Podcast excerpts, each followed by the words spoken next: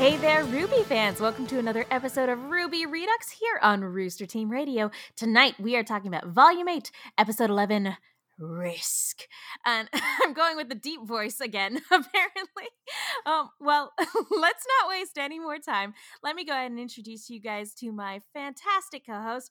Joining us tonight is the wonderful Katie Cullen. I have literally never played a game of Risk in my life, and I don't plan on breaking that streak. Me either. Too much of a time investment, and also I don't know. Want, I don't want to read the rules. like if we just wanted to play with the action figures, that'd be fine. but also joining us is the wonderful Mark B. Donica. It's me. I'm from the internet, and the internet has come to me. Hooray! I don't know. I don't know what the hell that's supposed to mean, but hi everybody. We we That's got some. We're all from the internet, on the internet, with the internet, etc. we've got we've got some energy tonight. we do. In fact, my brain, just speaking of the internet, my brain is currently doing that old school AOL dial up noise. And that's just the noise that's in my brain. The, those are, And Ah. now it's in everyone else's brain too, except for maybe some younger listeners who are like, "What the hell are you talking about?" I'm sure it's on YouTube. Look it up. Listen for a minute. Understand what we lived through in the 90s. You weren't there, man. You don't know.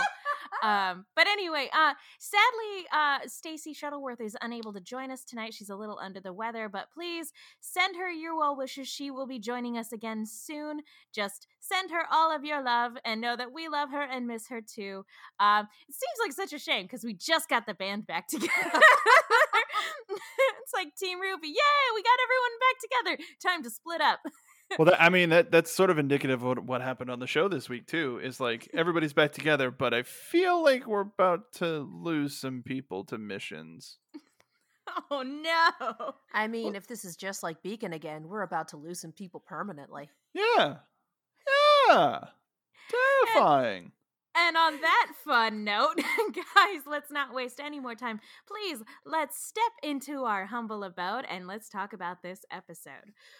But uh, before we really get into the nitty gritty, we do have some housekeeping items that we wanted to talk about real quick. Katie, which you is uh fitting as we just stepped into the humble abode and now we're keeping it up. So for those of you who are not as active on the Tumblr side of fandom, a lovely, wonderful human being whom we adore and super talented voice actress Kdin Jenzen received an ask asking her about how she could continue to support a show that didn't give representation.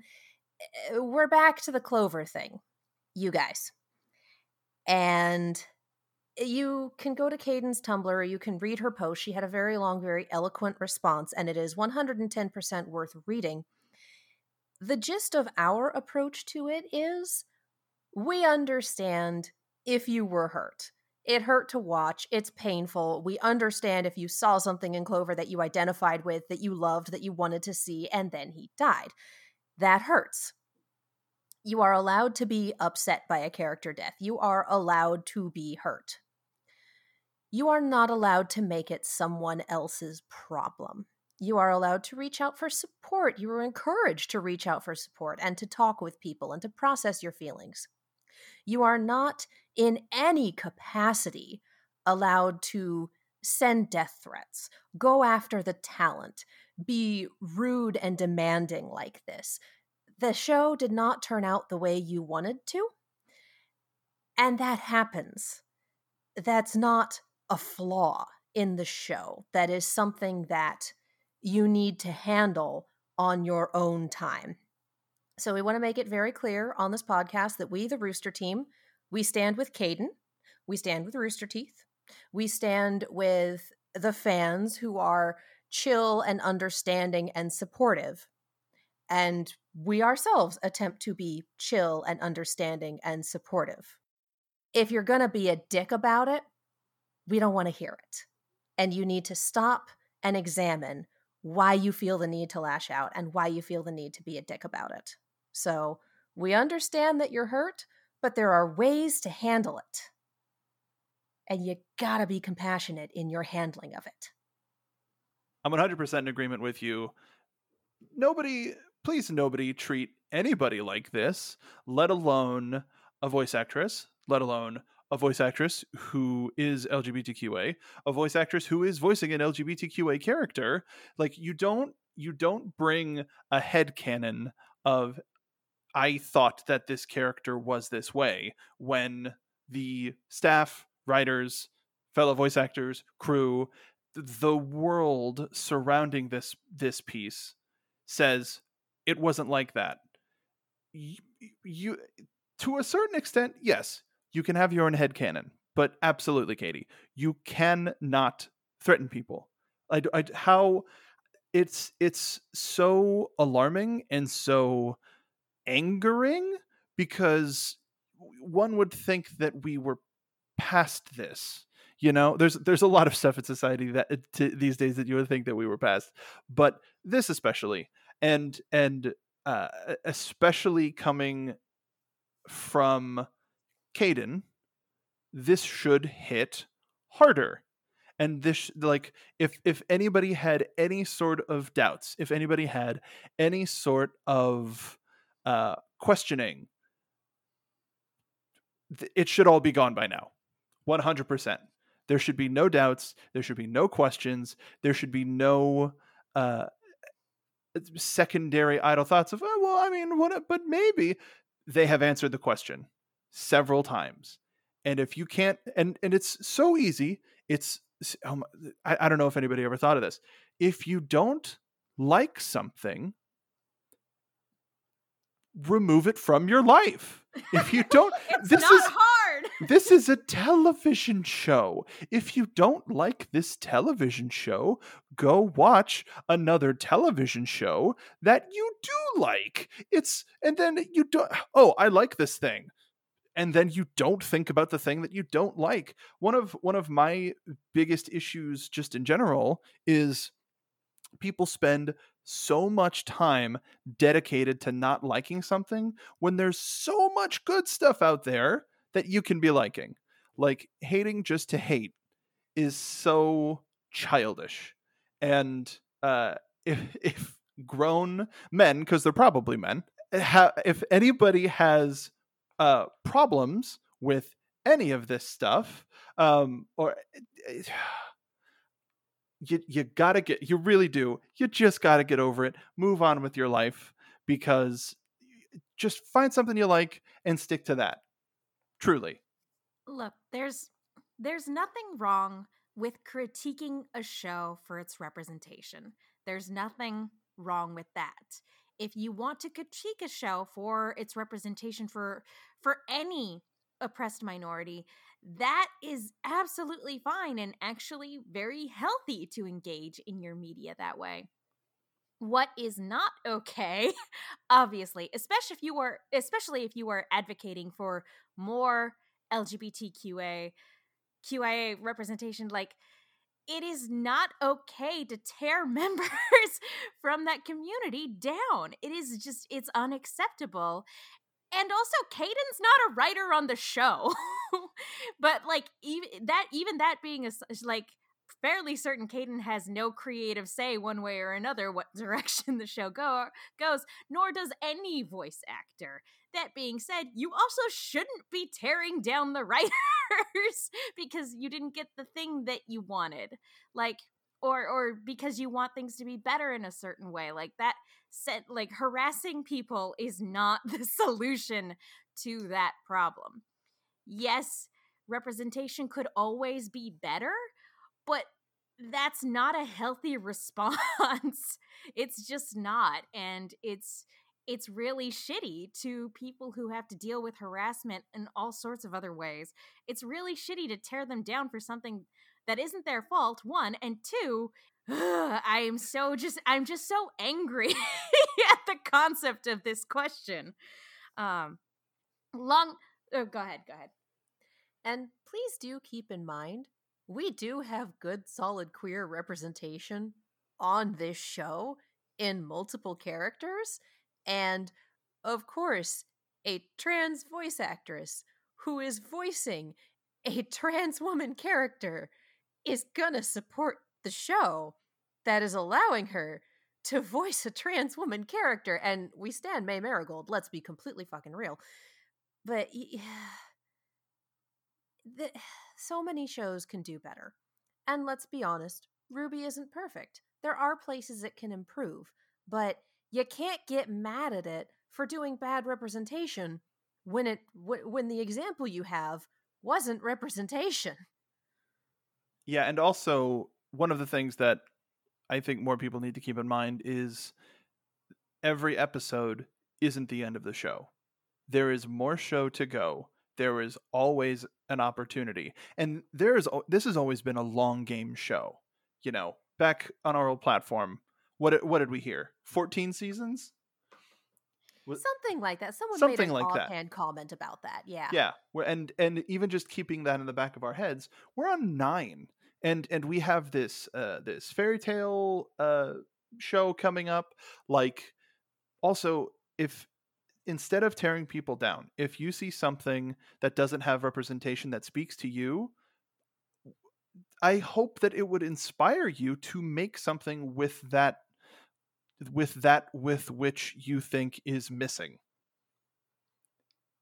Yeah and on top of that rather than tearing down people, you know, rather than tearing down people, what we need to be doing is lifting people up.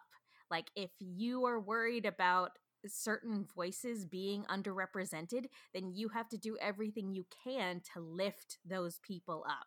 And this isn't just, I, am not just talking about people in the LGBTQIA community. I mean, like, all minorities, like native representation, black representation, like there are so many underrepresented voices that need to be lifted up. So rather than being part of the problem, you should do your best to be part of the solution. It's, you know, you have to be, it's not enough to just not be racist. You have to be anti-racist. mm-hmm. It's it's the same across the board. Just be good people, you guys. Make good decisions, show some basic human compassion, and maybe if you see your fellow fan engaging in bad behavior, you can go, hey, fellow fan, maybe don't do that thing. You know? And not even public. DM them, hey, this probably isn't the best thing to do at all. We need to raise people up and help people understand the that we we all need to be in this together trying not to sing High School Musical because that would just God same. yeah. oh man. Ah, on that note, it's okay to not like things. Don't be a dick about the things you don't like, and show some basic human compassion to other human beings. Yeah. Please, thank you. Here, here. Motherfucker. it's, yeah, yeah. All right. Yeah. Speaking of lacking basic human compassion, let's talk about Ironwood. yeah, let's um yeah, uh, do we have any final thoughts on on real world topics before we move on to talking about the actual show because, you know, I the only other thing I want to say is that we're sending all of our love to Kdin and to the cast and crew at Rooster Teeth because they work so, so hard to make the show as good as it is, and they deserve nothing but love. Hmm, Couldn't have said it better. yeah. All right, let's talk about this show and how it hurts us in different ways. Yeah. Yay! No, uh, yeah, let's talk about this show. Okay, this was an episode all about risk and about the risk that it takes to to put your trust in people. This this was some good stuff, uh, and I'm so so excited to talk about it. Mark, what did you think of this episode as a whole? It's weird. Like after watching the episode, I tried taking episode to, uh, taking notes uh, when first watching the episode. I only had a couple, and then as I was rewatching, I was like, uh, you know what? I I think I've got it. I I you know these notes are fine. I shouldn't. And then as I was rewatching, realizing how how full this episode was, uh, very solid, and and to get certain emotional check-ins is kind of a red flag. Like it's not it's not like a huge oh you know, we we've I came in kind of hot last episode, but I, I think that uh regardless of that, there are certain things that I am still waiting waiting to happen, and I'm not necessarily going to be upset if they don't happen. But uh it's it uh the last the last minute was arguably just as terrifying as there like like there there's something that I want that I want to put into perspective later in the show but like yes th- this was very solid very good uh as I put in the garbage barge thread on our discord which you can join in a link down below uh I am fed okay, but is your skin cleared and are your crops watered? well that I don't know what those euphemisms mean because I am not that into the shipping community to understand what those euphemisms mean. That's not a shipping thing. That's just a meme. I was doing it. I'm If you- learning. if you experience something that is great. If something is exactly what you needed, it's like, ah, yes, this is what I needed. My skin is clear. My crops are watered. Like it has provided for It- you in several ways. It's chicken soup for the soul. I'm. I just went with the meme that I knew. and there's nothing wrong with that. Uh, Katie, how about you? Thoughts on this episode overall? when I posted the reaction for this one, I think I just described it as let me lie here in my puddle of feels, which is true. But I also have to clarify that while some of those are straight up emotional feels, one of those puddles of feels is also straight up fear. Just just fear. Good God. This episode was very, very good. And when we get there, I want to talk a little bit about depicting relationships, but it was very, very good at character development and at these emotional beats. But it was also very, very good at making me sit there and go, "Ah," just terrified. And then sitting back after things and going, oh, that could have been really bad. Oh my God, that could have been so bad. Ah. So, really good episode. Really good episode. Total roller coaster. Hurt me. Loved it. uh, yeah, I mean, I feel like emotional roller coaster really encompasses pretty much every episode this entire volume and i am here for it uh yeah but much like mark said i i really like that this was an emotional check-in episode for a lot of characters because i feel like there were there were a couple characters who really needed to communicate with one another and that's what this episode was um, especially because so many of our characters have been apart all volume. So it was really nice for everybody to like come back together and get back onto the same page because like everybody had some shit to work out and it was really nice um, to see them work through that and to see them having to go through those emotions so kudos to this episode for the emotional roller coaster ride. So, uh let's yeah, let's let's start with Ironwood and the Ace Ops because uh woo, that's where this that's where the last episode left off. So, let's pick it up right from there. Uh it becomes very clear very quickly that Ironwood was not bluffing at the end of the last episode. He meant every word of it. And it's really funny seeing the reactions from the different Ace Ops. We have Marrow, who's like, he's lost his mind. We have Elm going, of course he's bluffing. We have um, Vine going, you know what? Maybe he's got a point. And we have Harriet going, who cares? And I think that's so, so telling about where they're all at and what uh what their all own individual journeys with Ironwood are going to be for the remainder of this volume. But what we have here is finally the breaking point for one character in particular, and that's Marrow. What did we think of this moment where he broke down and just completely turned his back on Ironwood for better or for worse? Let's start with Katie. Oh, he's gonna die. Oh, he's gonna die. And I mean, I know last season we were making comments about, well, he might not make it out. And I think I made an old yeller joke here or there. And then I sat here and went, I didn't want it. I didn't want it. Mark, I think, made that joke. Did Mark make those jokes? Yep. Well, credit where credit is due, Mark. God damn. I have been bowing for five minutes. Which is longer than we've been talking about this part of the episode. Yeah, I just got to stretch my my lumbar out. Yeah, yeah, yeah. This, this, and the follow up. The follow up was what I really want to talk about when we when we get there. But yeah, one i keep saying one fear and at this point we are past our initial 15 fears i think we've hit 20 at this point we're just still going 20 fears how about you mark what did you think of this uh of this turning point for marrow I don't necessarily think that it was a turning point for Marrow because we've been seeing him go along this road for the past couple of episodes. That wasn't what caught my eye. What caught my eye was Vine waking the fuck up the second the second the gun was pulled on Marrow, his eyes were as big as his bald ass head, and like because he was he was the only person in that pre conversation and up to that pre conversation that was like, no, orders are orders, blah blah blah blah. We're gonna do it. The general is right, blah blah blah. blah. So he, I think, had the biggest change.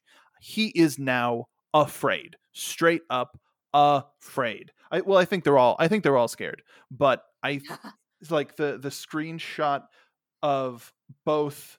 He he usually has something smarmy and and like not necessarily uh, maybe not smarmy is the rest the the word, but he's trying to show how like adjusted and uh, quick minded and just calm sort of a thing. He was speechless, and I don't know if he could think straight at all because he he was just staring the whole time and it's an expression that we have never seen from him in terms of Marrow standing up good on him and and saying all of the things that uh that he needed to uh i think there's a lot of i i think uh, having having a character of color stand up to essentially top cop to have a gun pulled on him is a very is a very specific thing to do and have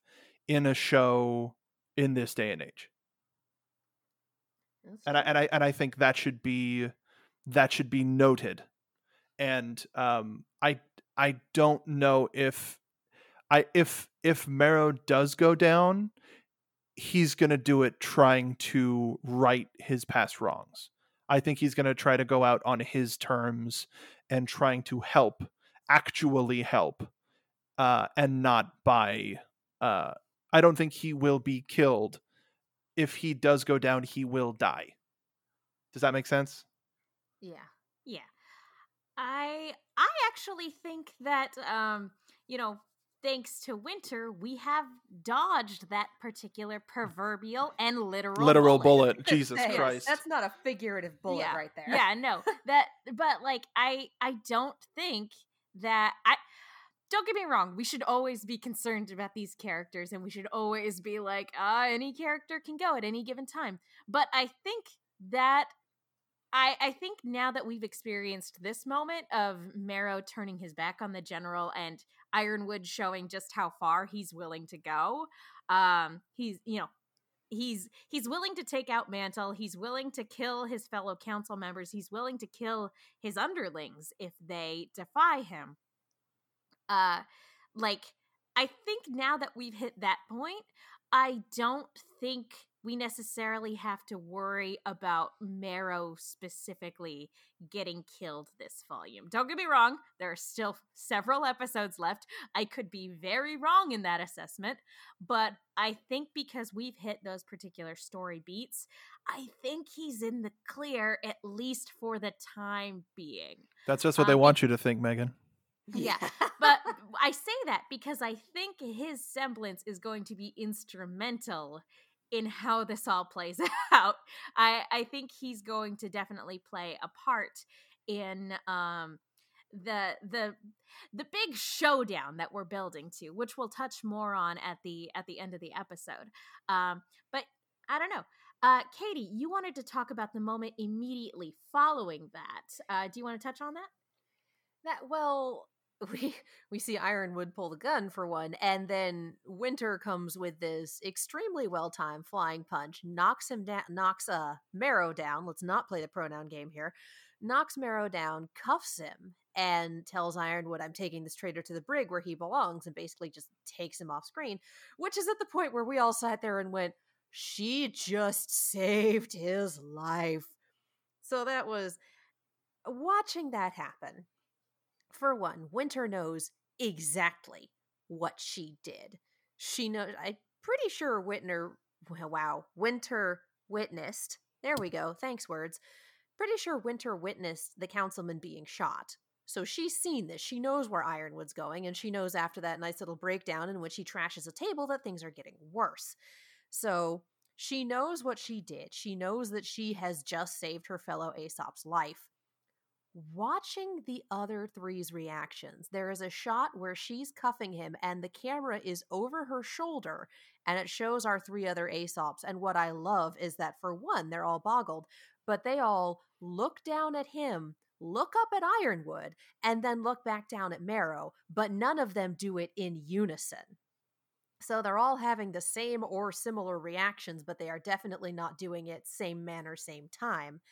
And the other thing that really hit me is uh, when you are taught to handle a firearm, a gun of any kind, there is the idea of trigger discipline, which is you do not put your finger on the trigger unless you are planning on pulling it. This is to prevent it from going off accidentally, to prevent people from getting shot during what should be training exercises or photo ops or whatever, etc., etc. Watching Ironwood put the, reholster his gun, he it, trigger finger on the trigger the entire goddamn time and he waited until winter was past him with Marrow to holster the gun. So, yeah, he was 110% committed to doing it, and that's not the kind of detail that Rooster Teeth misses. So, yeah, you, you go back and you look at all the little details during that scene, and it just makes it a thousand percent worse. Y'all remember uh, the name of his uh, his gun? Due process. Yup. yeah. Yeah. Yeah, cuz we were making jokes about that last season when he was fighting Watts. Yeah, no. Due process and he's sitting there with his uh, with his finger on the trigger ready to go. Like he was 110% prepared to kill a man. Mm-hmm. Yikes. Oh man. Ugh. Yep. Yep. Yep. Yep. Yep. Yep. Uh, there's no lie here. Uh, searching for lie, lie not found. um, yeah. So, so that's where we leave this set of characters right now. Winter having just saved Marrow's life, taking him to the brig, quote unquote. I am not at all convinced that's where they're going. Fairly certain they're making a beeline out of there. Um, and the the remaining Ace Ops, there are so few of them now um, sitting there and having to to contemplate what their loyalty to Ironwood now means. So, what's going to happen with these folks next? Like, I'm not convinced that Vine and Harriet are ready to to go against Ironwood. Like, they might be shaken in this moment, but I think they're still prepared to do their jobs out of everybody. I think Elm's the one that's ready to call it quits. Uh, do you guys have uh, other thoughts? Let's start with Mark. I still think the same thing from last episode. I think even more so now. Like, I was a little surprised that Ironwood was like, all right, we need some drones. But after that, no, we need people. And I think the remaining three are going to be sent with the payload to Mantle and they're gonna so have they're gonna have to have that coming to Jesus moment. They're gonna have to have that conversation, and we're gonna see who these people really are. So much yikes, but I can see it. Yeah, I'm given what we saw from Elm's reaction, I can see her being the next one to go, honestly. And that is absolutely the opposite of what I was saying last episode, but this really rattled her and I love that just from her actions, from her expressions, we could see that, that she was the last person to fall in line, that she looked uncertain. Like Harriet was initially my pick for going, but Harriet is just being a little rage beast this entire episode. Uh, episode season, which I think is why she's sharing the leaf of the clover with Qrow in the opening because they are both just being little rage beasts this entire season. Can't blame them, but also, come on, guys. So, yeah, I really do think that the next person to go, the next person to have that crisis of faith, as it were, is gonna be Elm. It might. I mean, don't get me wrong. We uh the the character arcs of the Ace Ops are extremely interesting and I'm very very much invested in seeing which way they ultimately land and I'm hoping that they all come around um, because I like all of these characters.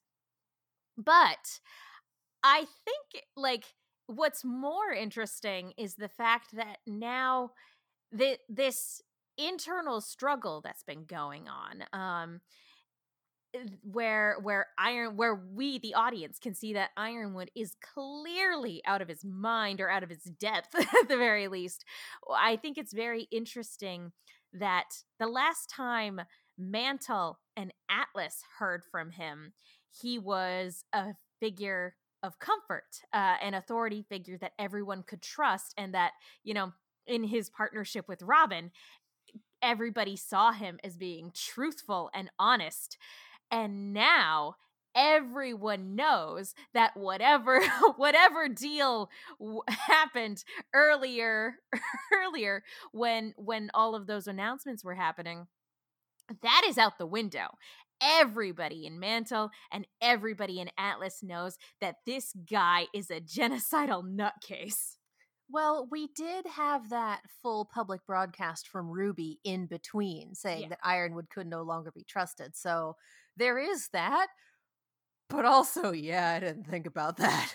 Damn. if there were anybody if there was anybody out there doubting the words of this wanted teenager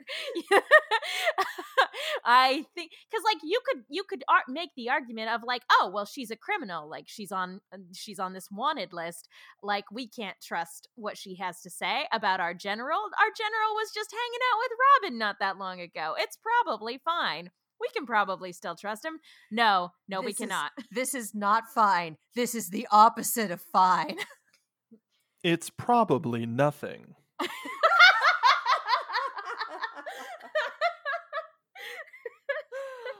Oh, man. but yeah yes so yeah it's going to be very interesting to see how you know I, I have no idea what's ultimately going to happen at the vault but it's going to be very interesting to see what mantle and atlas do once uh what once whatever happens at the vault comes to light if that makes any sense. Uh any any final thoughts on ironwood and the Ace Ops before before we move on? Uh mark?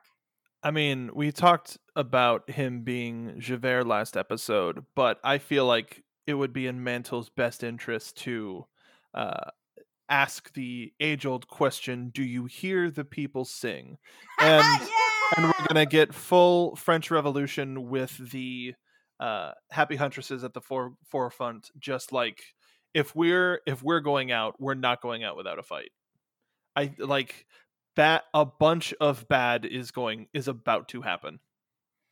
I I love that, and I feel like uh, like comparing him to Javert is almost too mean to Javert Oh. because Javert was the antagonist. Uh, I love Javert, don't get me wrong, and he was the antagonist, but he also would have like internally sh- like just completely he would have completely imploded like his brain would have would have But- gone boom had like if he even contemplated breaking the law but also think about think about Javert the one person that got away he's going to chase to the ends of the earth to make sure that he goes back to prison when the like it Javert is one of the the clearest inspirations in media to me that out if you told me that Javert had a semblance I would say it's probably metal just like ironwood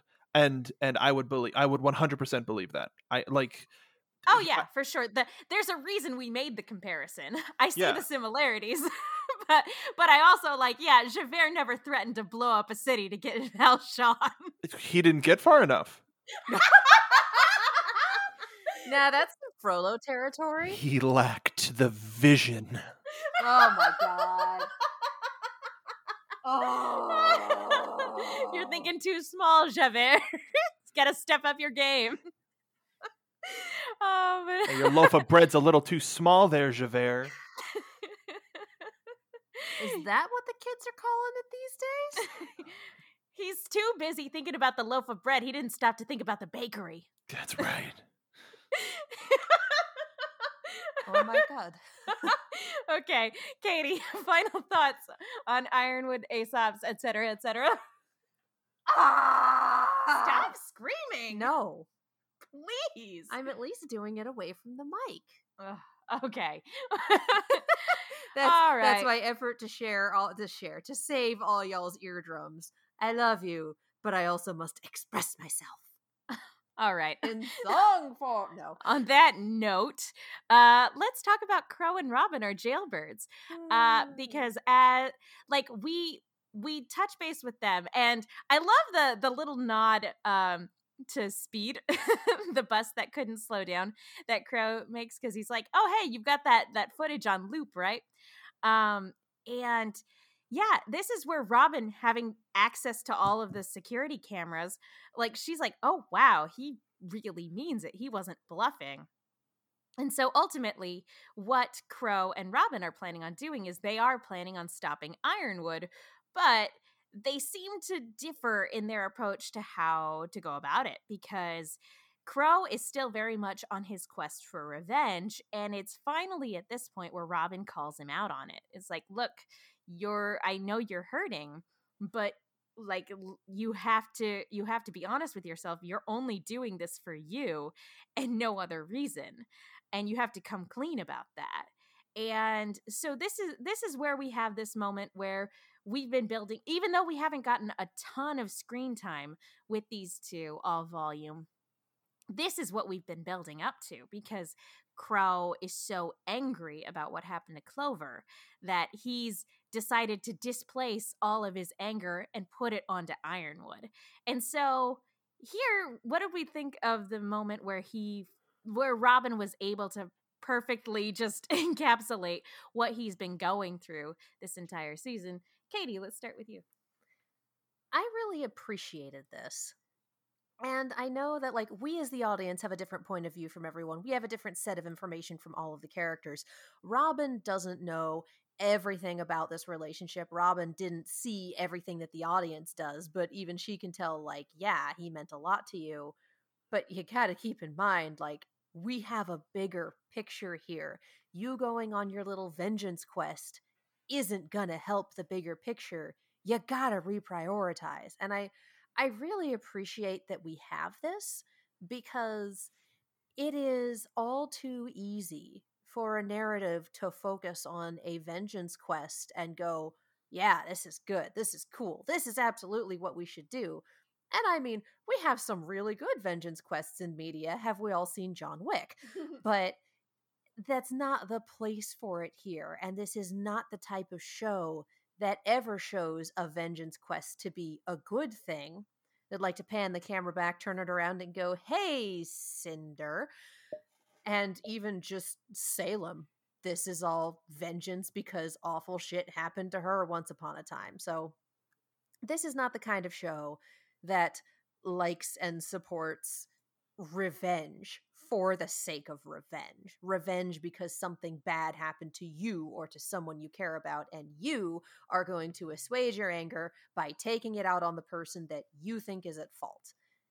And I appreciate the show taking the time to do that, to say, hey, no, not so much. There are bigger pictures, there are bigger priorities. You are not the only person here. We have to make sure that other people live through this too. So I liked this. And I just like Robyn as a character. More of her, please. Can she be in charge? Please? Thank you. mark how about you I like the scene too. Like I, I figured that we were going to get some sort of version of this at least before the end of the show, let alone the very next episode. But um,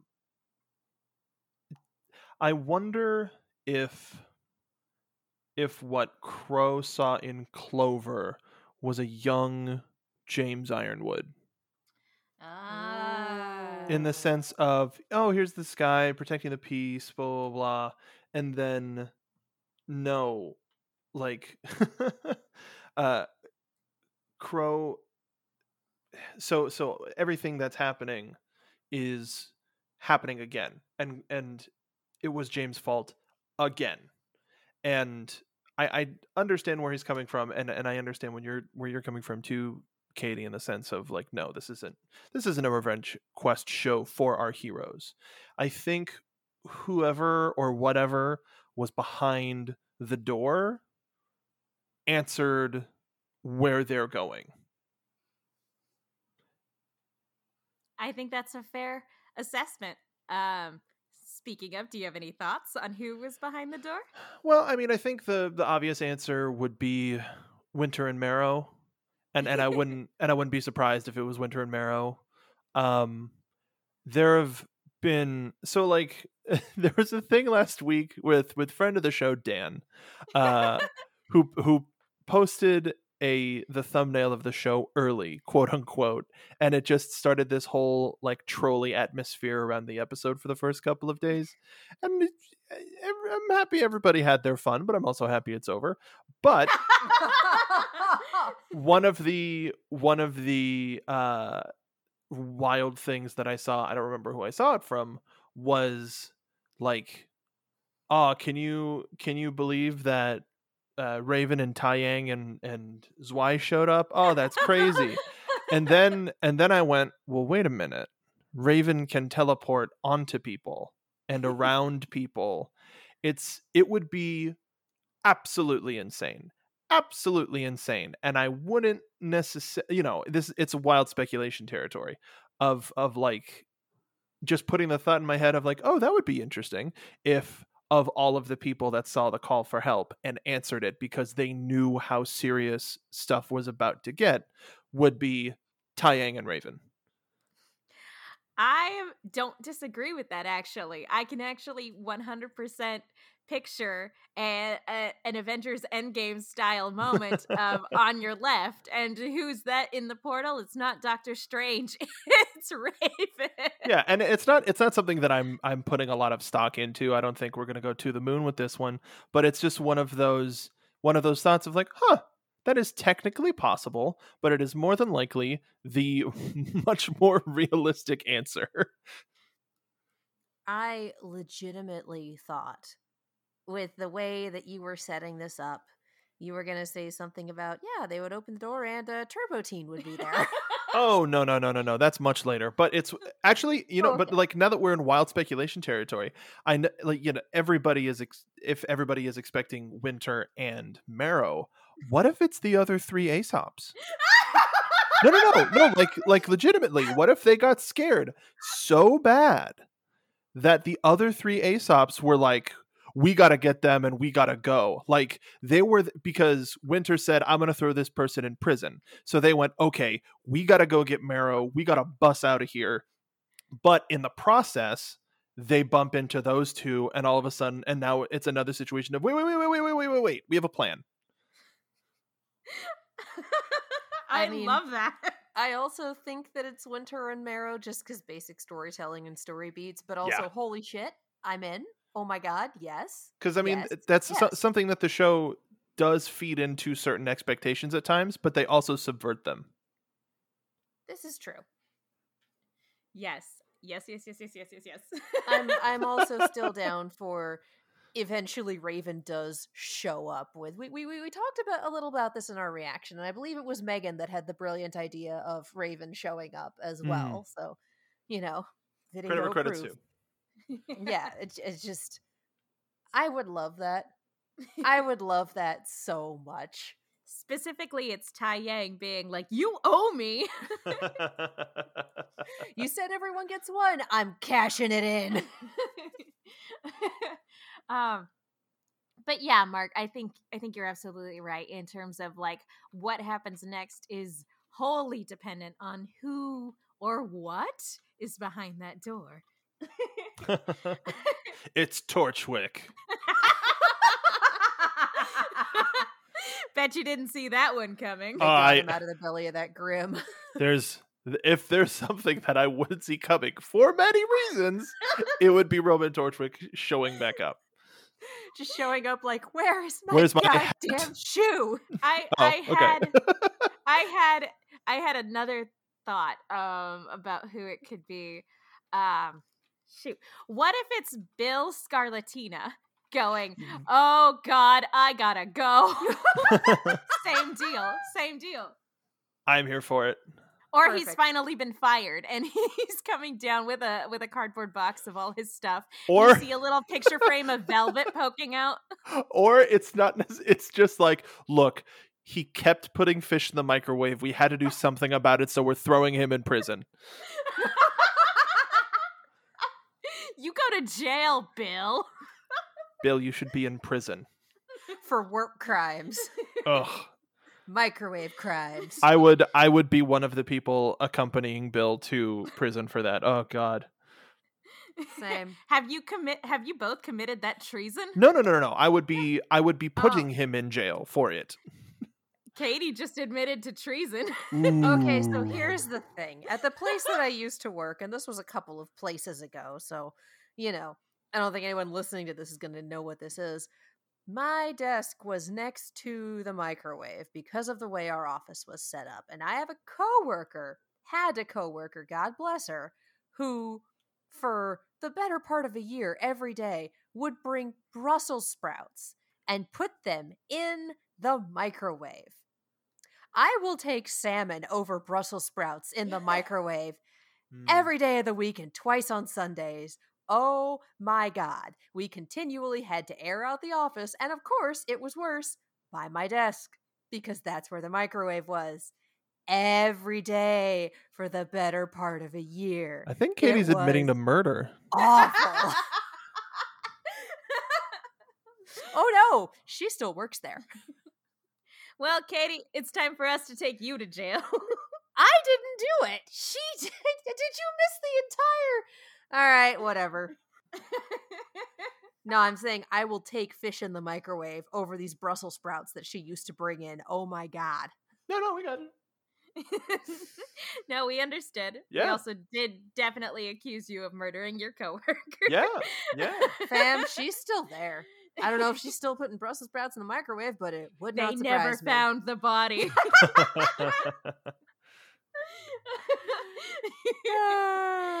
Okay, Oh, boy. so- oh boy. Okay. No, no, I'm saving my murder for. uh I don't know. saving it though. Haven't committed it yet.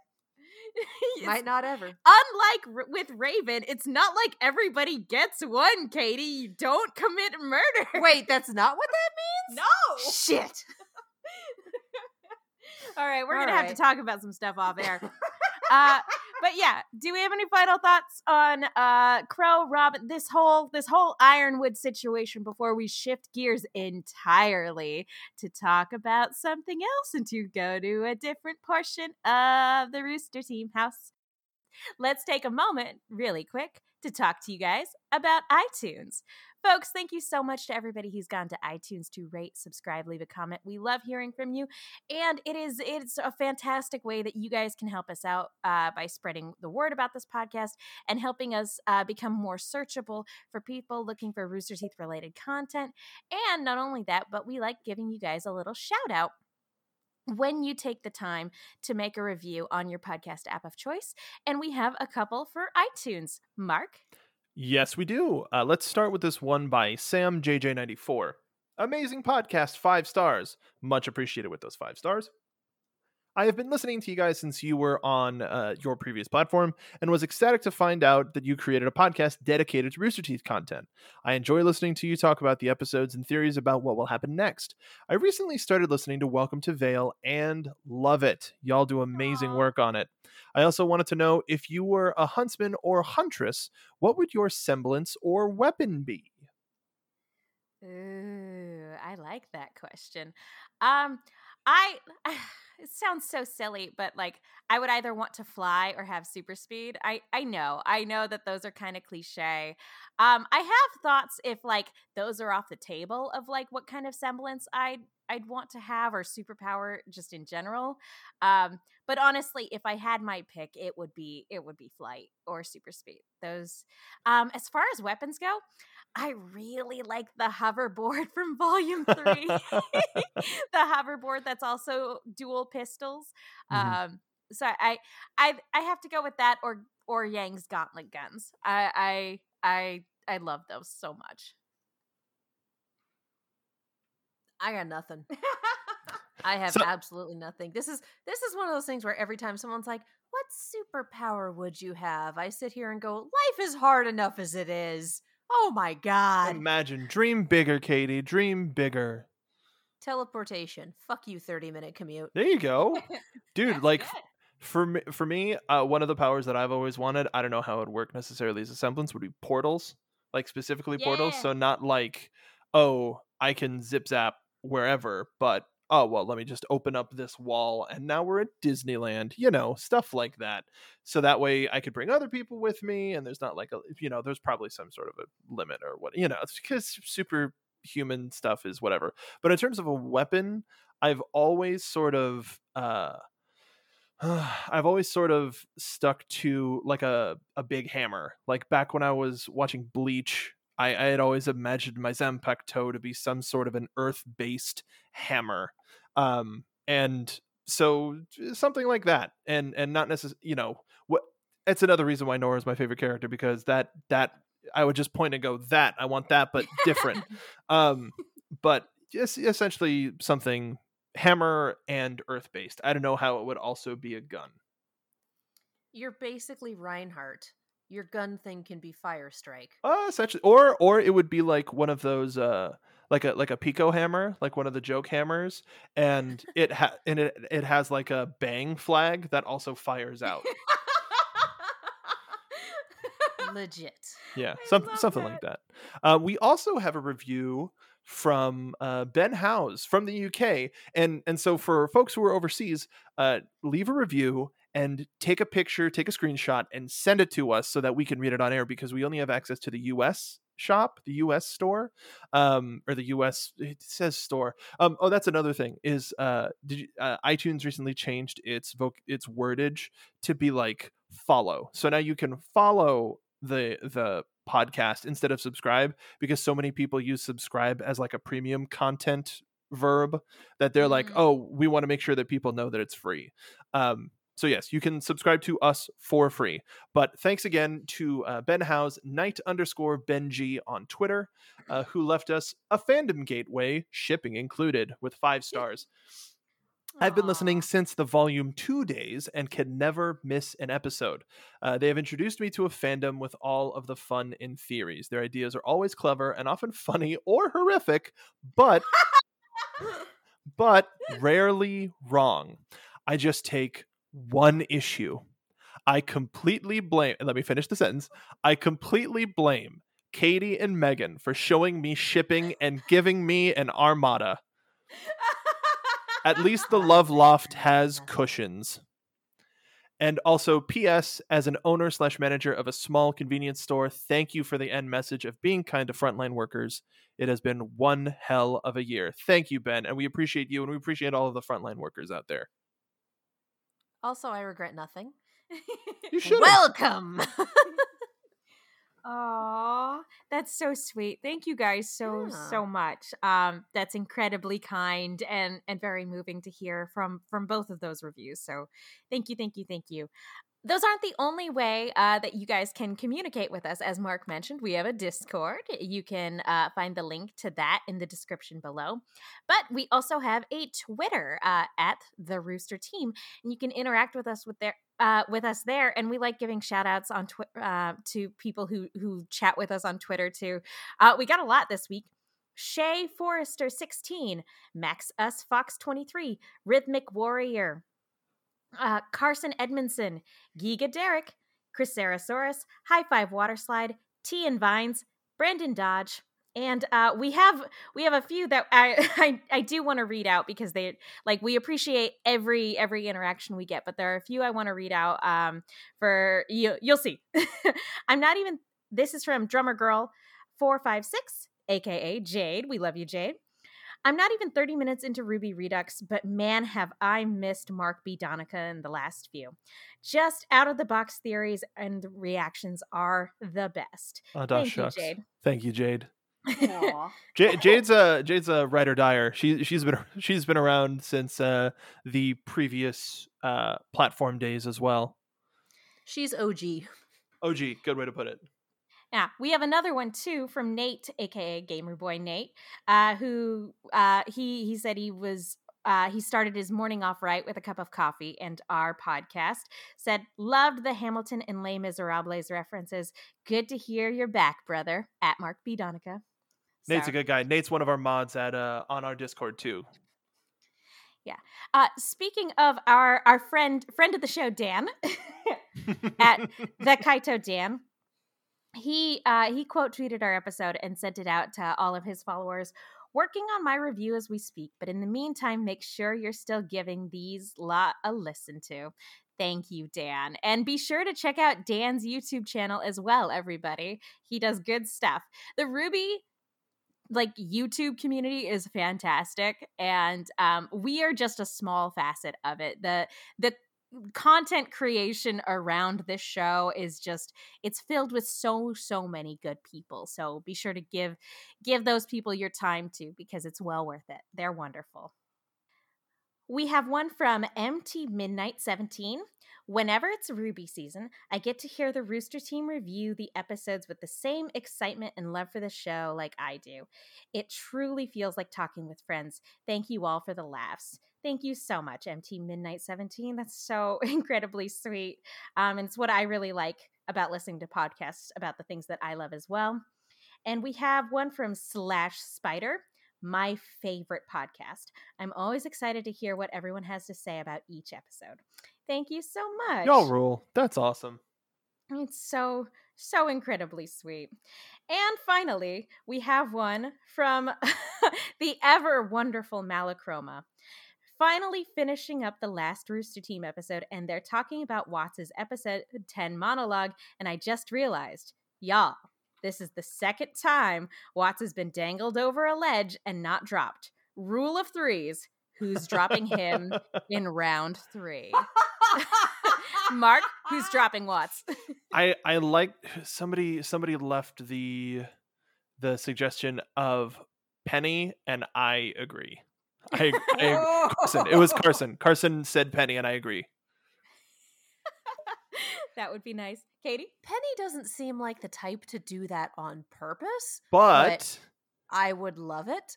Also, um, the longest of shots, but Maria. oh dude. But so but think about this. Think of uh the Frankenstein of it all, monster killing creation. Uh if for whatever reason Watts needs to stop uh Virus Penny from uh terminating herself, then he- he's got to go. You are in the way of me completing my function. You ha- I have to end yours.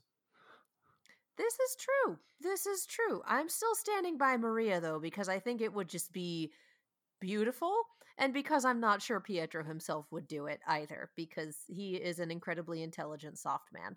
Um Maria though, Maria will commit a murder and do it again and I love her for it. Who do you need me to murder?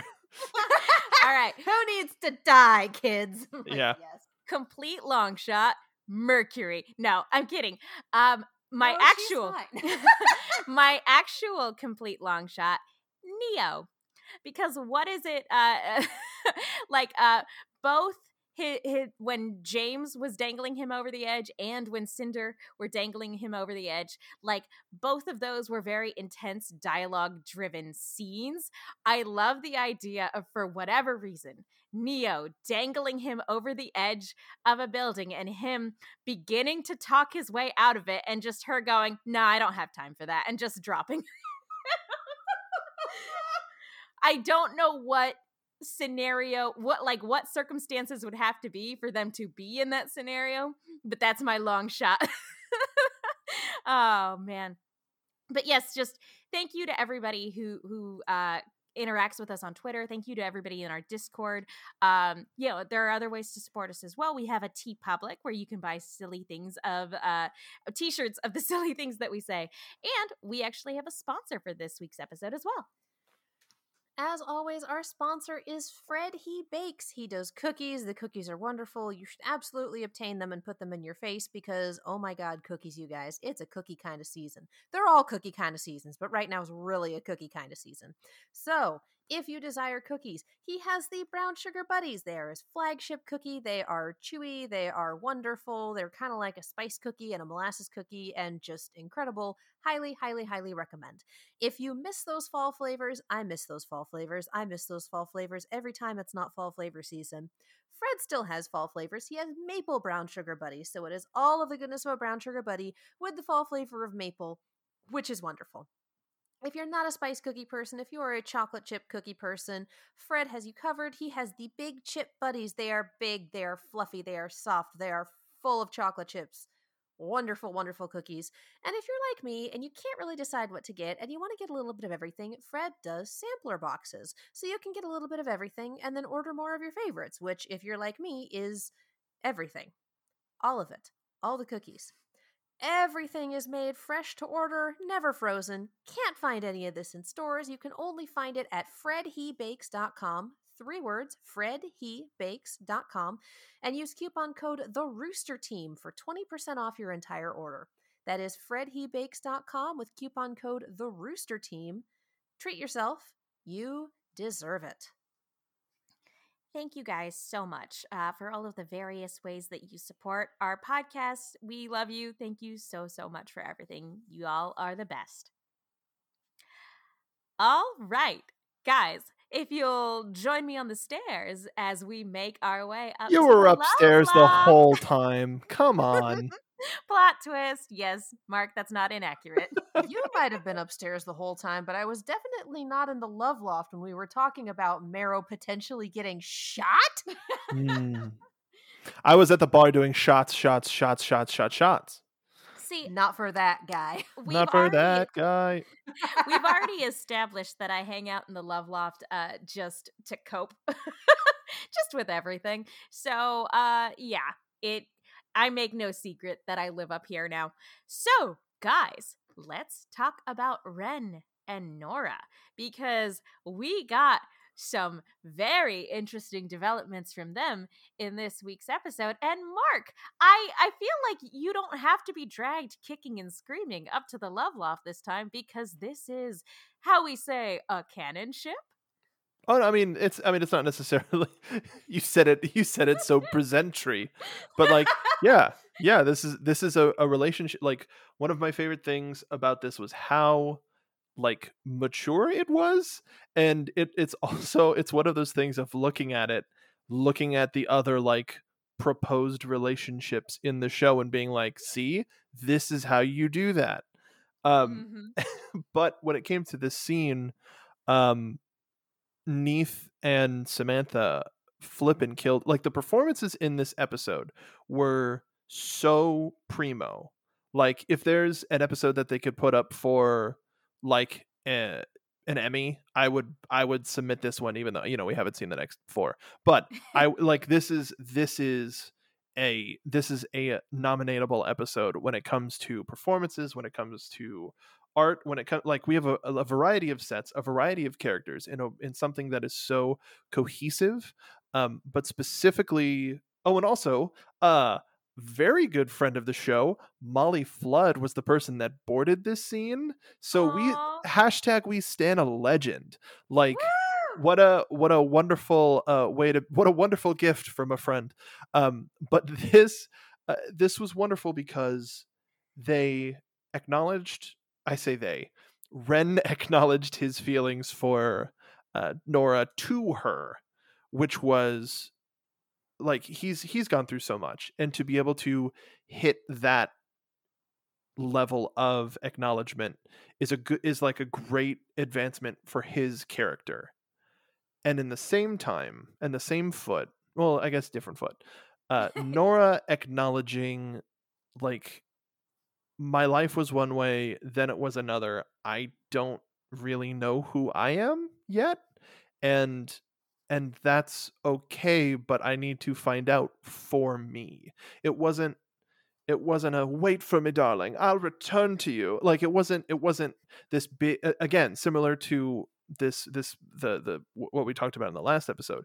It wasn't this big grandiose thing. It was a conversation between two people that know each other very well and going deciding to go their own way together if that makes sense is is something that i think any any any uh any group of people i'm not going to say a certain number because it's the 90s but any any group of people that is like trying to that is trying to decide if their relationship should evolve or change if they don't have a sense of self in that relationship, it's not going to go well. You know, it, it, people, you, and and and just in general, like if anybody making a change do, can't completely figure out who they are or where they are, you got to take that time to do that. And the people in your life that care about you, love you, family, friends, whomever, will always be there for you to support you in that.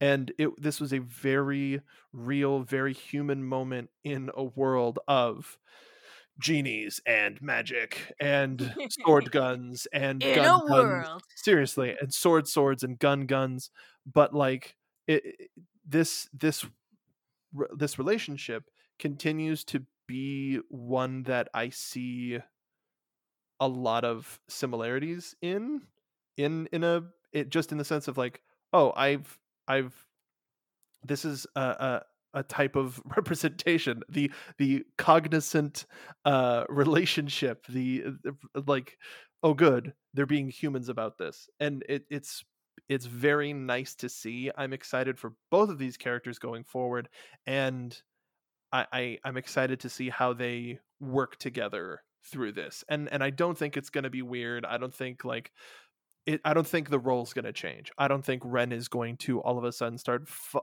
fawning over nora or any of that biz. Um i think the the best way for this scene to have ended is how it ended with a boop Loved it. Absolutely loved it this is a phenomenal scene and i'm like all of all of the performances Th- these two in particular i had a little bit more of a vested interest in but all of the performances this scene everything phenomenal phenomenal Chef kiss. Katie, thoughts?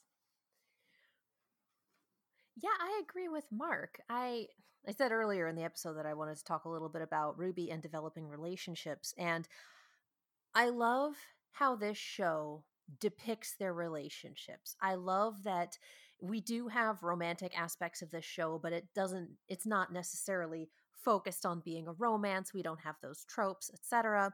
I love that this show has Yes, thank you. Has earlier on depicted an abusive relationship and then shown that yes, it's abusive and yes, it's difficult to get out of those and here's the repercussions.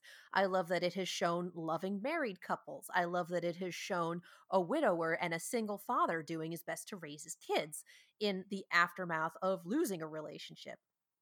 And I love that we're seeing relationships develop among our characters and they're doing so naturally and it works really well not only with the arc of each character involved in the relationship but also with what's happening around them what's going on in the world what's going on with them specifically like just in general for characters RWBY has been really really good at here's how this character generally functions but you can also see they're working this way right now because of this factor and this factor and this factor. We see it with Ironwood going off the deep end. We see it with Ruby having a breakdown that let's be real, she's she's been entitled to a breakdown. Girl needed it.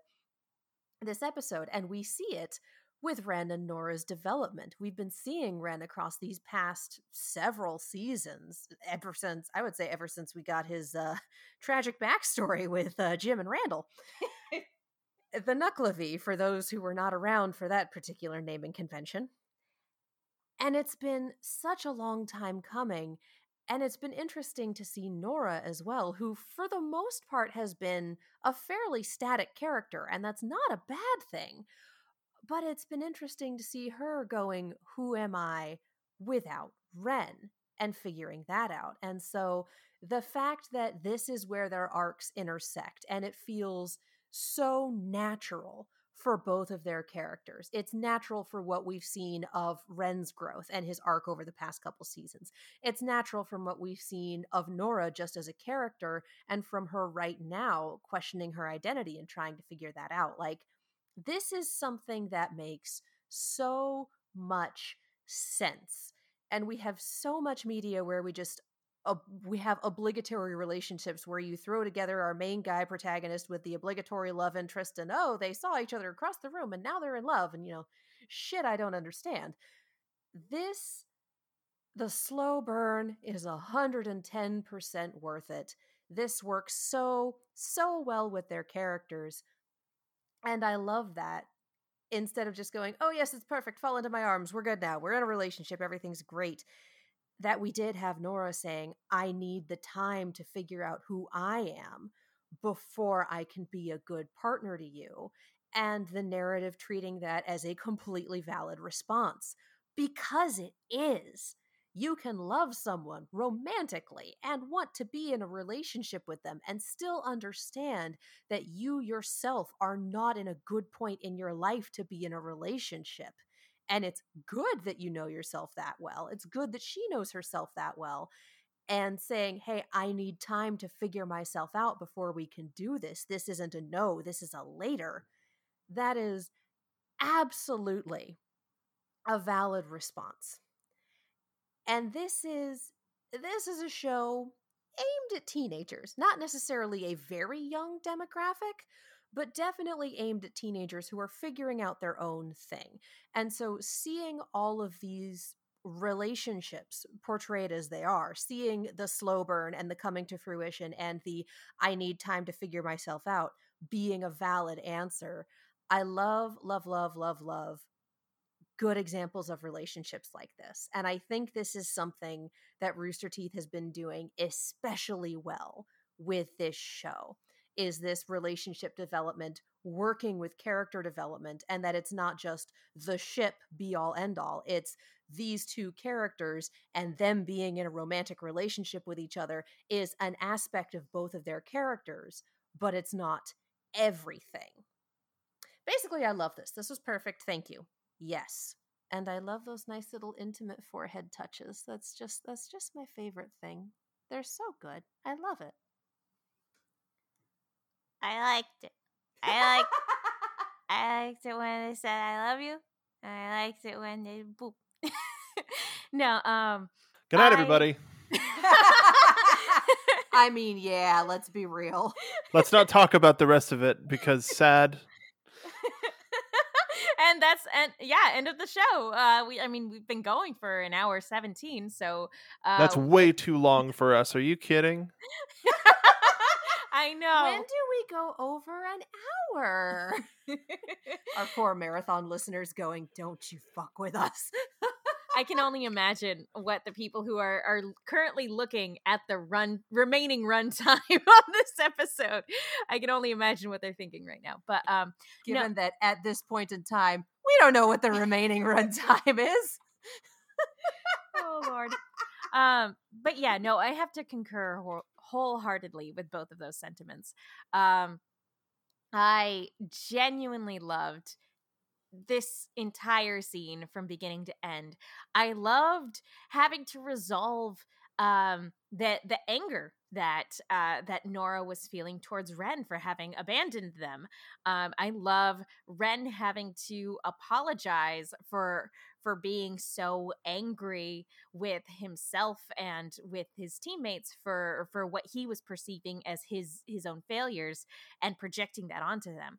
Um I really loved having to to lay all that on the table, but like um even more so like he was sitting here like blaming himself meanwhile being completely oblivious to the existential crisis that nora was going through like she even says when when Jaune um like determines that he won't be able to fix the scars that are now covering her entire body. She's like uh yeah just another classic ditzy move from nora. Like like how angry she is like with herself is also something that Ren was completely oblivious to up until they have a moment alone together and it, it's here where we get these two characters saying out loud for the first time that I love you and like that's that's big and it's wonderful and it's great um but I I have to agree with both of you.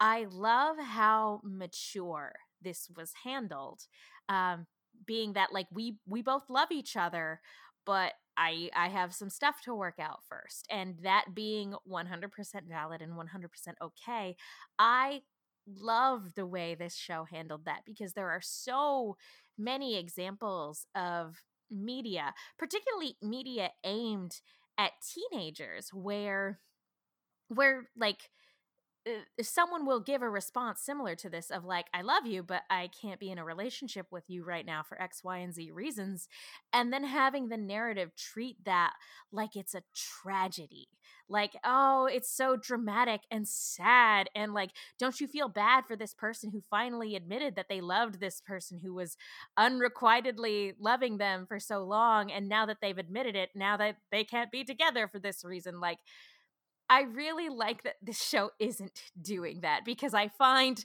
that that other way of doing things really exhausting, really exhausting and tedious and unnecessarily. And I, I I feel like when things come off as melodramatic as that, that it's manufactured drama and it even though there's nothing wrong with that necessarily if that happens to be your cup of tea it's not mine and so i really I don't have the patience for it anymore.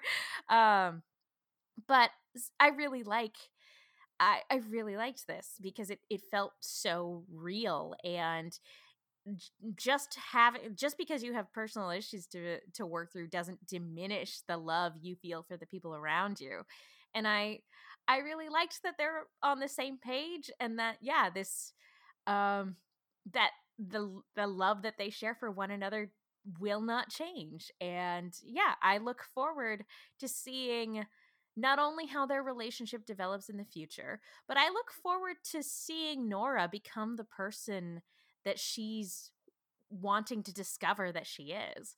Um, so yeah, I'm looking forward to to both of those respective journeys, and also, boop, was oh oh so cute. um, yeah. Uh, do we have any final thoughts on uh, this Ren Nora moment before we leave the love loft? I, I think that Nora, I, one a moment that I'm going to be looking forward to is Nora looking at her scars and and and this is kind of tropey, but looking at her stars and realize uh, scars and realize that they they tell her story as opposed to like oh this is this is something that this was stupid but this was a choice. This was a choice that i made to save my friends and we're all here. Like having having that realization of i get to show people on on my body how much i love my friends and how and like just imp- having the scars empower her as opposed to be that oh that's another ditzy thing that Nora did and I think she'll get there but that's going to be one of those moments where we're going to start to see okay she's she's going to start um taking more taking more pride into how she operates uh, uh, as a as a huntsman as a huntswoman and and and how she is just as a team member um and the only other thing that that I'd want to say is I wonder if not just for the metatextual, we're showing how mature relationships can be. I wonder if in the world, you know, what something that we kind kind only kind of joke about is Yang and Blake haven't like talked, or if they have, we haven't seen it. So I wonder if this is also an in-universe way to show the audience, hey, look, this is a relationship, and this is and this is how how how people talk to each other so that when we do see Yang and Blake talk that maybe they have that thing of are we ready? Like like maybe maybe it's like okay, here is the here is the uh the prime example and now that we have or the prime example in the Ren and Nora conversation. And then when the Yang and Blake conversation, whenever it happens, two or three seasons from now, whenever that happens, um, to see how they are, you know, not necessarily comparing the two because everybody's different, but just that thing of how uh, do do they talk? because, because it's one of the things that we don't really get to see, especially because Ren and Nora's relationship has been established since day one. Oh, I mean, I mean not day one, but you know what I mean. Like since since early on, and this this other thing has been building and building and building. I I really just want to, similarly to how we checked in here. I was hoping that we were going to then flip and have a conversation with Yang and Blake, but the subsequent conversation was a completely different breed. yeah, we we got a conversation with Yang, but it was not that type of relationship. Katie, final thoughts? I just building off what Mark said. Scars mean you survived. Yeah. And I'm I'm with you. I'd love to see Nora turn around on that and you know see them in a different light. And yes, this this was my puddle of feels relationship. just leave me here. It's good. It's good. I am I'm very much looking forward to seeing how both of those relationships develop in the future. Um, the only other thing I want to point out, uh, uh, there are two other things I want to point out about this scene. One, Jaune, perfect, just absolutely perfect. I love when she- I I love when RWBY goes like full anime where like he's he's clipping not clipping frames but like where eh, like the the animation is very limited and he goes from one point to another without actually like moving. it was just it was very beautiful. Um I, I love when RWBY does stuff like that. Um where it goes a little bit extra cartoony. Uh and I think that was the perfect moment for it to do that. Um kind of less on an amusing note is the the very very sad bit of backstory that is just casually dropped into this conversation was Nora mentions um, that her mom abandoned her um, because of the Grimm. Her mom like like the opening scene of 28 days later her mom abandoned her to run away from the monsters that were coming and that is just it's an absolutely horrific thing to find out about this character um and it explains a lot of you know why why i think we've seen her um you know why she and ren are you know were attached to each other like almost at the hip for so long um and it explains why you know she does want to you know discover more about who she is outside of her relationship with other people um yeah i I like it, it's one of those things where I'm glad we finally have that detail, but man, is it heartbreaking. Oh boy. All right. Uh, speaking of Yang, uh, we let's check back in with Team RWBY because uh, as Team RWBY is currently assessing the situation with Penny, with Ironwood, not being aware of Robyn and Qrow's status, and knowing that uh, Ironwood has patrols like outside of the the Mantle mine shaft, so like help's not coming from there either. Ruby has reached a point of frustration because ultimately, no matter, despite all of their efforts and all of their schemes, uh, they are in the exact same position that they were in the day before where it it seems like you know m- the more and more time passes the more people are dying and ultimately they don't know what to do. And so ruby as you mentioned earlier katie has this breaking point and uh, she runs out and yang follows her and they have a heart to heart conversation about a couple things. And the first thing that they talk about is the hound and you know yang tries to lighten up the the conversation by saying oh hey you one upped your big sis by taking out the monster and it doesn't take long before the conversation turns to summer because blake told yang what the hound was. And the show finally says the thing out loud that's what happened to mom. What did we think of this conversation between these two sisters talking about summer? Uh, let's go ahead and start with Katie. Uh, for one, Ruby really needed this. Sometimes you need to have some time where you're like, nope, nope, not dealing with it, can't deal with it. Let me just let me just take this big awful thing and go over here and try to process that instead of attempting to continue on and be strong in these other ways. Like she definitely deserves some time to just have an emotion, have several emotions all at once. It's sometimes you just need this and she is overdue what I love about this, and this continues on what I was saying in terms of character arcs and in terms of understanding where this works with the character in conjunction with what's been happening around them. And I love that our characters in this show are smart. And I know we can make jokes about, well, that was not a good move to make, et cetera, et cetera.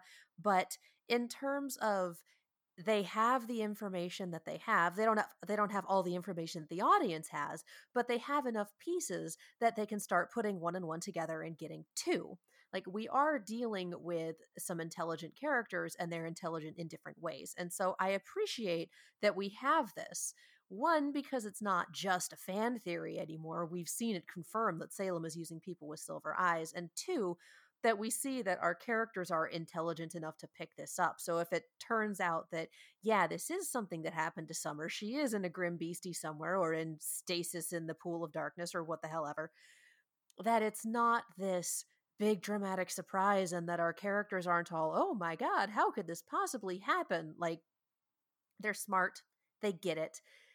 And I appreciate this a lot. I appreciate that our characters are able to pick up what the narrative is putting down in front of them and make these conclusions. So I liked that. It was heartbreaking to see this happen. And I appreciate that the instant that Ruby knocked the facade of okayness down, that Yang broke down as well. Because what I don't think Yang told Ruby, because we didn't see it on screen, but we don't know, we saw a few episodes Yang bring up Summer and Salem just go, oh, her again. So, very obviously, Salem at least knows who Summer Rose is and more than likely did something to her. So, Yang has that extra piece of information and just had not put it into place yet, or had put it into place and had not wanted to think about it. So, as as heartbreaking as this entire scene was, I really liked it for what it said about all of our characters. Mark, how about you? Yeah, I agree with that. I didn't. I, I guess I didn't put it together either. I forgot that you know there have been so many breaks in in various things. Of I forgot that Salem said that because I think that was also in an episode of just a lot. just well, that was about two minutes of screen time before she got exploded. Well, so yeah. Uh, well, and and not to interject, but she actually did say something to that effect last season too, when she appeared in Ironwood's um, office, uh, control, whatever. When she appeared in front of everybody, um, Ruby gave that that speech, and she leans in close and goes, "Your mother said those words to me." Oh, that's um, right. I forgot about. I that. I only bring it up because I know that people were going to yell at us about there was. Oh, I totally forgot about that. Thank you. I'm having trouble remembering things that happened at the beginning of this season. Okay, it's it's, it's March 2020 has lasted for about 300 years. I don't know what time is anymore. No, just one. 300. but thank you for bringing uh, that up because holy shit. Sorry, Mark. Didn't mean to interrupt. No, that's abs- absolutely fine. Um, what? Uh, no, but the, I I remember I remember when when Ruby said that's what happened to mom, I just shouted an expletive of just like I can't believe that they said that. Like I I I can't believe that similar to what I like I'm happy that they did it too, but there are a couple of things that were said so bluntly this episode where you're like, "Man, I miss Chibi. Where where can we get some like you know, not that I'm not enjoying the show, but let's get some damn levity. And I mean, I know we've we, again, I like I'm promoting the thing. I know we've got the the fairy tale show coming up, but I can't imagine that's that's going to be all sunshine lollipops and stuff like that. Um, but this was a very important conversation that needed to be had, and I think I still don't think that Ruby and Yang are entirely on the same page, but this this was a moment that they needed both as teammates and as sisters. I, I wholeheartedly agree. Um, yeah, no, I again, it's just it's incredible to hear them say the thing out loud. Um, uh, yeah, and and to for it to come from Ruby, um, who normally is our source of optimism, um, just to have Ruby, our our our lead character, the person who always sees the silver lining, um, who always has of like who always has that attitude of like, well, we have to do something, you know.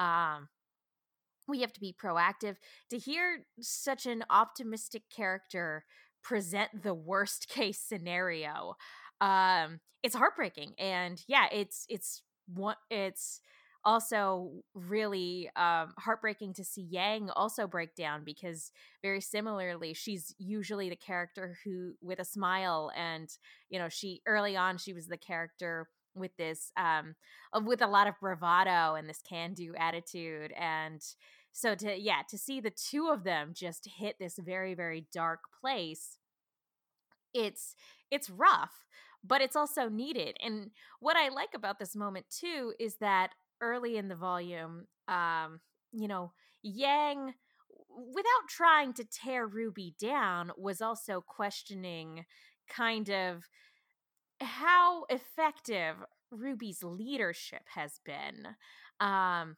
and I think that that went a long way in kind of shaking Ruby's faith in herself um, throughout this volume. Um, she's still she's been trucking on and and she keeps trying, and you know she's she's been doing her best. But I really did think that that hurt her um, more than she was willing to say. And so it's really nice to have this moment of Yang ultimately trying to encourage Ruby when she when she brings up Amity. Um, because they ultimately they had different strategies. They they had different schools of thought of what was more important. And Ruby thought that getting the word out to the rest of the kingdoms about what was actually going on in the hopes that somebody would come and send help was the top priority, whereas Yang thought Mantle was the top the the most immediate and top priority and so that's why everybody went their separate ways at the start of the volume. It's been a million years so so it's good to sort of recap that to remind ourselves um but it's really nice to be like neither one of them were wrong and in some ways they were both very very right and so it's it's just nice having this moment where the where yang in particular who was the one of the reasons why Ruby's courage and and faith in herself were so shaken. It was really nice to have her go, "No, you weren't wrong. Um, it might not have worked, but you weren't wrong, and we have to ultimately take." Say it with me now risks if we want to win. And that's why they're called risks, is that they don't always work out, but you weren't wrong for trying. And speaking of Amity, I'm going to go ahead and call it here. I think Ruby's giving up on the notion that somebody's coming to help. I think she's giving up on that idea a little too quickly. I would be very, very surprised if this season ended without that message bringing help in some way, shape, or form. Uh, do we have thoughts on that? Uh, let's start with Katie. I mean, I don't know who would be able to come because we've made a pretty solid point in this show about travel time and how traveling from kingdom to kingdom can take a while depending on how you do it, which is why I love the on your left idea of Raven just portaling people in. Like, I hate doing this, but I owe a lot of people one. so I don't know who could come, but I think you're right in that we're not done with the effects of that message yet. Mark, how about you? I mean, I don't I, I have I have other thoughts about where the episode ends that I think are going to be a little bit more pressing immediately. I think knowing how long it took for our crew without military aid to get to where they needed to get, it's still not been that long of time. I, I think there might be it might be a thing of one final push whenever the final confrontation takes place. If there is a giant confrontation that's going to take place externally. Mm-hmm. But I think if anything waking people up to this, I think also that might have incurred more Grimm attacks, you know. Like just because Fair. Salem was here on the front lines and creating Grimm from Monstra, that doesn't necessarily mean that Grimm around the world haven't been reacting to the spike of emotional uh, outbursts from all of that. So private militaries, well, I say private, but like countries' militaries are probably, and private militaries for that matter, are probably very busy trying to keep the general public safe and it will be your operatives your uh, that's a poor choice of words given the subject matter and the team that we are against right now but but people who are familiar with the situation that may know uh, what's exactly what's going on and exactly what's at stake eventually might show up. Uh, i just uh, since you brought that up i was wondering like wouldn't it be crazy if like a whole bunch of airships came and Ruby's like, see, it wasn't for nothing. People came to help. And it just it turns out that it's the rest of the Atlas military. They're like, Ruby Rose, you are very much under arrest. You're under super double arrest. You're going to mega jail. um, go- they're sending Ruby to the raft. Oh no! Oh, um, but no, uh, I I think you're yeah, I think you're right. I I think um, it's entirely possible that instead of an Avengers Endgame moment, um, as you said, this is a a show with an a the long game in mind. So it's entirely possible that we won't see the effects of Ruby's message until several volumes later. Um, because uh, the the damage that Cinder and company did to Beacon when when they attacked uh like that was felt irrevocably irrevocably throughout the rest of remnant and we're still seeing the repercussions of all of that. So who knows? Um you know it might take a little bit longer than the end of this volume to see the immediate effects of all of that but um i'm sure we'll get it eventually. And i do I, I do think it was the right thing to do though, but even if it wasn't, I like the takeaway here of like we we have to take risks and we can't lose hope and um no optimism. Like we can't be entirely optimistic, but we can't have no optimism either because at that point we've given up. And so I just I like the takeaway of like you can't let one you can't let failure stop you and you can't let the fear of failure stop you from doing the right thing either um, or or stop you from attempting to do the right thing uh, because at that point you you've already lost uh, and so I I really like that particular takeaway and I think again in the year of our Lord 2021 these are very important messages to have in our media so I I appreciated that this is a wonderful sibling moment. I, I really appreciated it, and I really appreciated mom took a risk that day. Um, and she didn't come back. It didn't turn out the way she wanted it to, but she's still my hero. I loved that moment. And then pandemonium happens. uh, uh, because Penny uh, is no longer able to fight the effects of the virus, and she starts making a beeline to try to make it to the vault. And this becomes an immediate all hands on deck scenario where everybody is trying to keep Penny from taking off and flying straight to the vault. And even Emerald gets in on it. And she, I love the moment where she starts helping and then she turns to Jaune and she's like, do something.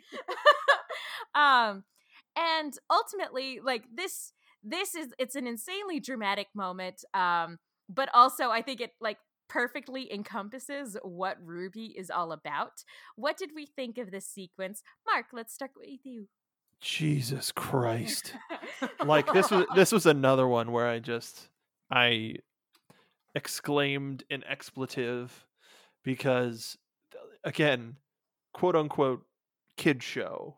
Ascend, you know, they they didn't they don't outright say it and they don't advertise it as such. But you know, this is an this is an animated show. This is I I would say having having one of your main protagonists say the words "kill me" is Oh. there's no there's no there's no going back from that. You can't you can't be like, well, it was a glitch. But this whole this whole scene is going to be the counterpoint to or actually this this is a a distinct counterpoint to what Katie brought up in the front of the episode where each Ace Op had a similar reaction at different times and were spaced out.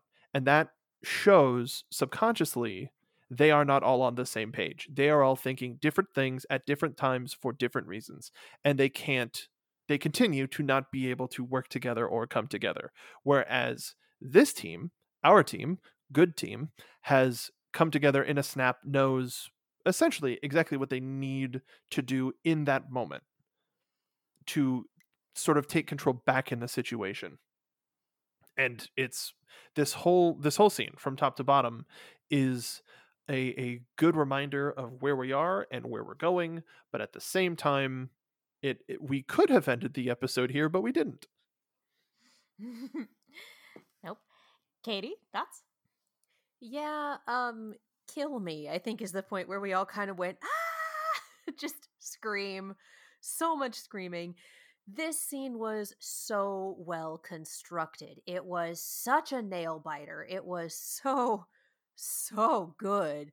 And watching everyone work together to try to keep Penny with them, to try to keep her from from falling to the virus and Nora bringing back around like it's only a part of you it's not the whole thing and that being what brings forth the idea of boost her aura like bring out the human side of her to help balance out what's happening on the machine side like this was so good.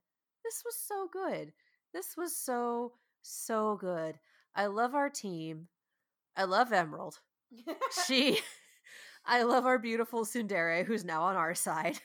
Just that that little monologue about like really, really, you guys can't give up now that I've finally switched sides. Like, come on.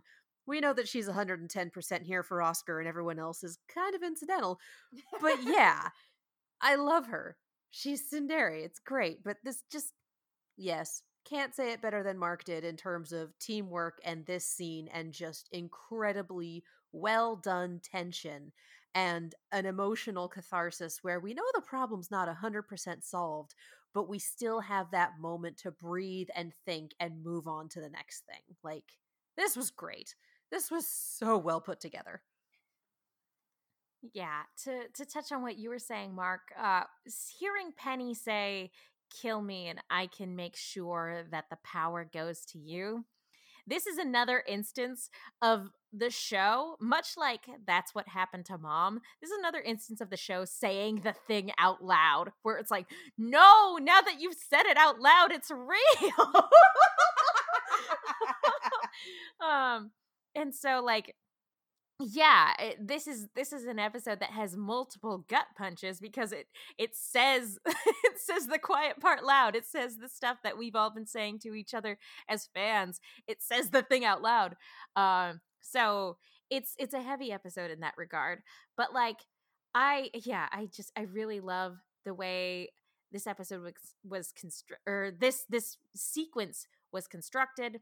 I like the the escalation of it uh, and i like the the resolution um we've we've said all along that no penny she's a real girl and it's that realization that has ultimately I mean, it hasn't resolved the problem, but it saved her in the moment. And it's it's the second time that it saved her in the moment. And um yeah, it's just it first of all, somebody give Jaune the uh, MVP award for best assist in this episode. Um, it was great. Uh, and like also like scenes like this where there's so much heavy, dark stuff that that's happening.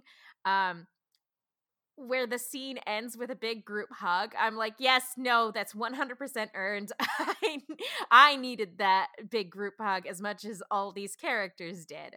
Um, so I really appreciated that. And as far as Emerald goes, I I really like again, she's finally said the thing out loud. She's like, I've agreed to switch sides. I don't know ultimately how that's going to affect her relationship with Cinder but I think it that is something we are about to find out very very soon. Um yeah, and it's it's exciting to get to see it's exciting to be at the point where we get to see all of that unfolding and I I can't wait to see how it progresses. Um but we get another moment too where you know we meant that earlier in the episode Oscar mentioned that Ozpin was back, and we get some shots of Team RWBY reacting, and none of them really seem to react very favorably to that because the man did abandon them after lying for a long time. Um, and so once this happens, uh, Oscar kind of lets everybody know that, like, hey, Ozpin wants to say something. And ultimately what happens is Ozpin one he makes an allusion to a fairy tale which maybe we'll see later on in an upcoming series I don't know we'll see um, but ultimately he admits that he was wrong for not trusting them and he apologizes and what happens is, you know, Team RWBY's been through a lot. And as they've come to learn, trust is not so black and white necessarily. It's it's difficult to determine who and who you can trust and when and with what. These are all very very hard lessons that they've had to learn over the past two volumes or so. And so ultimately it seems like they come to an understanding of like hey, we get it, man. we get it. Uh, what did we think of this moment where Ozpin, you know, seems to reconcile with Team RWBY? Let's start with Katie. I think we needed this. It was again, we we come down from this very tense moment. We have an emotional catharsis. We have Emerald talking about switching sides and cementing as much as we can right now that she's on the team. This is the getting the band back together. We've had the third act argument, as it were. We've gotten everyone back together. We've gotten everyone kind of on the same side, on the same wavelength, on the same team. And then at this point, we can pivot and start working up to the climax of the season now that we have dotted our I's and crossed our T's in terms of all of the emotional beats. Like, this worked for Oz as a character, and of course, his first time addressing the group in forever, he shows up with, I'm reminded of a fairy tale. Like, buddy, you probably wrote it. But it was, it worked for him as a character, and it worked for all of the characters as we have them now. And again, I go back to the characters as they are and their arcs and intersection and um, how the current events are affecting them. So this this fit very well with all of that. And again, we've we've gotten the band back together as much as we possibly can. Our adult chaperones are not here right now and they might still be in prison, we don't know, but we're going to do as much as we can without them. So let's see. So yeah, this this was putting a bow on getting everyone back together and now we go into the climax. Mark, how about you?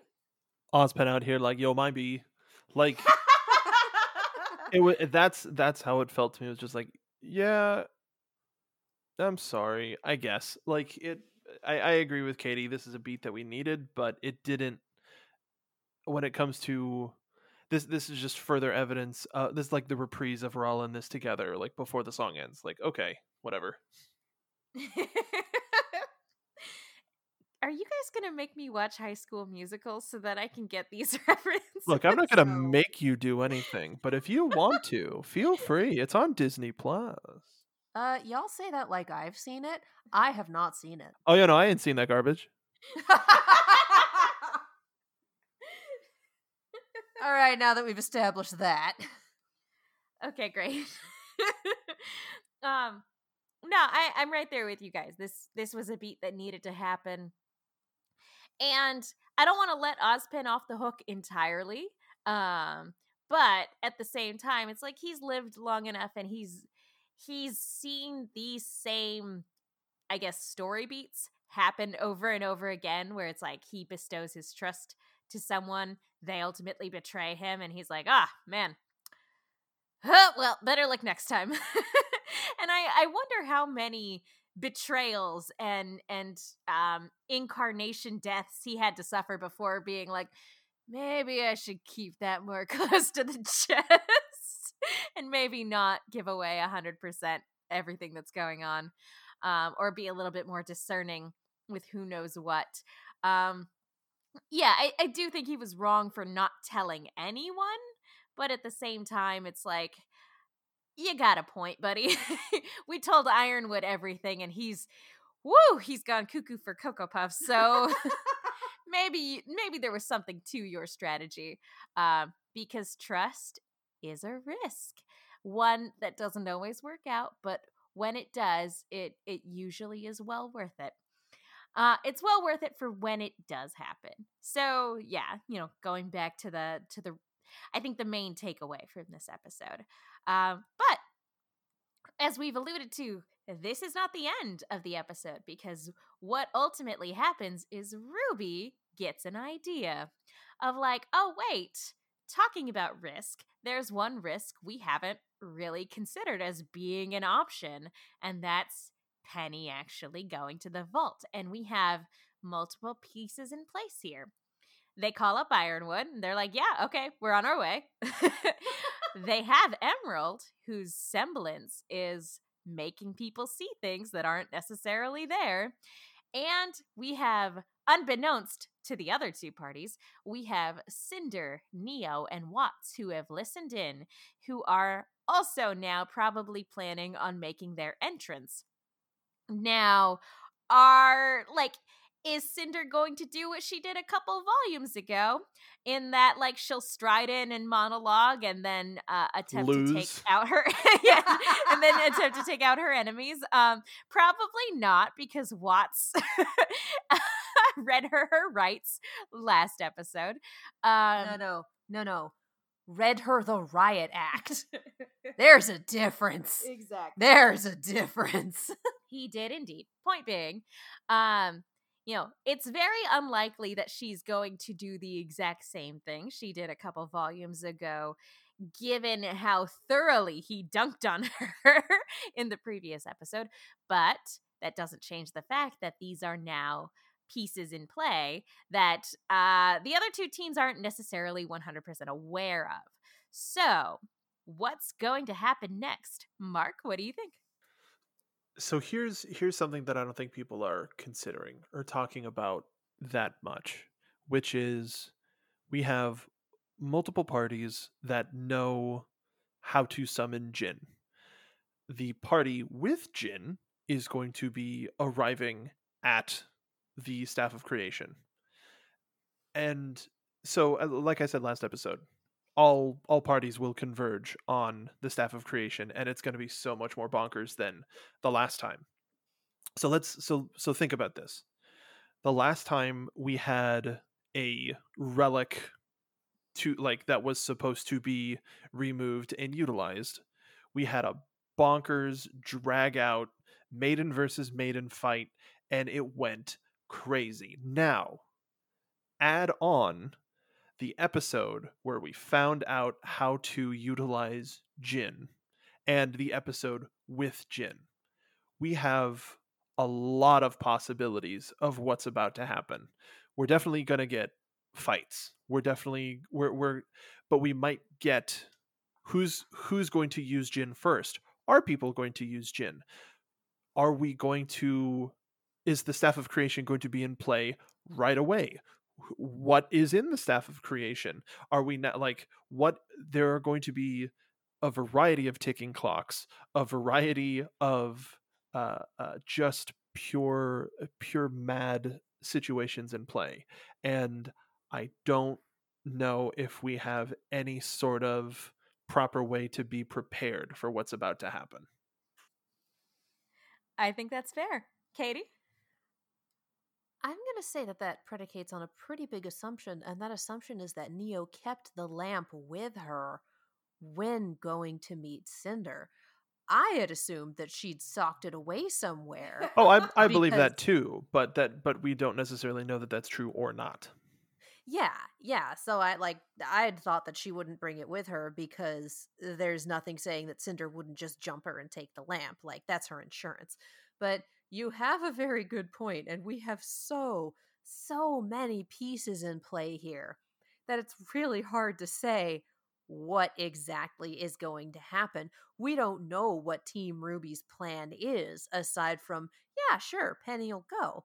Like I still do think that Emerald Semblance is going to play into that particular aspect of things quite a bit. But as to how at this point, who the hell even knows? I will be very disappointed if they don't enter the vault by. Someone made this comment in one of my videos like, yeah, I hope they enter the vault by the same way they left it a thousand yard drop straight out. Just, yes, things I appreciate. But yeah, no, at this point, the prediction is just one gigantic shrug because anything could happen. Well, and I mean, if I'm remembering correctly, if the staff is taken out of the vault, won't Atlas drop and go boom? Yeah. But how how fast will it? That just adds another ticking clock to it. I believe they call it terminal velocity after a certain point. So so then that's the thing of I think Ironwoods has that also in his back pocket of if he leaves the the uh, dropping of the payload in human hands, he's like, well, I can't entirely trust that, so I can always just drop the city by taking the staff. I'll That'll kill- show them. I'll kill everyone just to show them. I'll kill everyone in this room and then myself. oh man, that's basically what would happen if if Atlas does drop. Um, although I do think it would be funny if like they take the staff out and um Atlas just very, very slowly descends, and, and everybody looks and was like, "Wait, I thought Atlas was going to fall." And everybody looks over at Ozpin, and he's like, "Oh, this is one I actually did have a contingency plan for. did I not mention that? My bad." Uh, but yeah, um, I, I think that's something we should keep in mind as well. Uh, but I think after, so I think the staff ultimately, like whatever craziness happens out outside when all of these characters converge, I think ultimately what's going to happen is that Neo, Cinder, and Watts are they either will end up running or they will end up apprehended in one way shape or form i think it's it's entirely possible cinder might die at the end of this volume um you know in the opening you know um you know before before cutting to salem and you know some people will never ever die the shot is of cinder um and i think the lyric is something along the lines of some people die too soon or something Yeah, like that. some lives will end much too soon, I believe. So it's entirely possible that Cinder is taken out by the end of this volume. Um, I think Neo's going to bounce. Uh, Watts may or may not get captured, but no matter what, I think they're all going to be.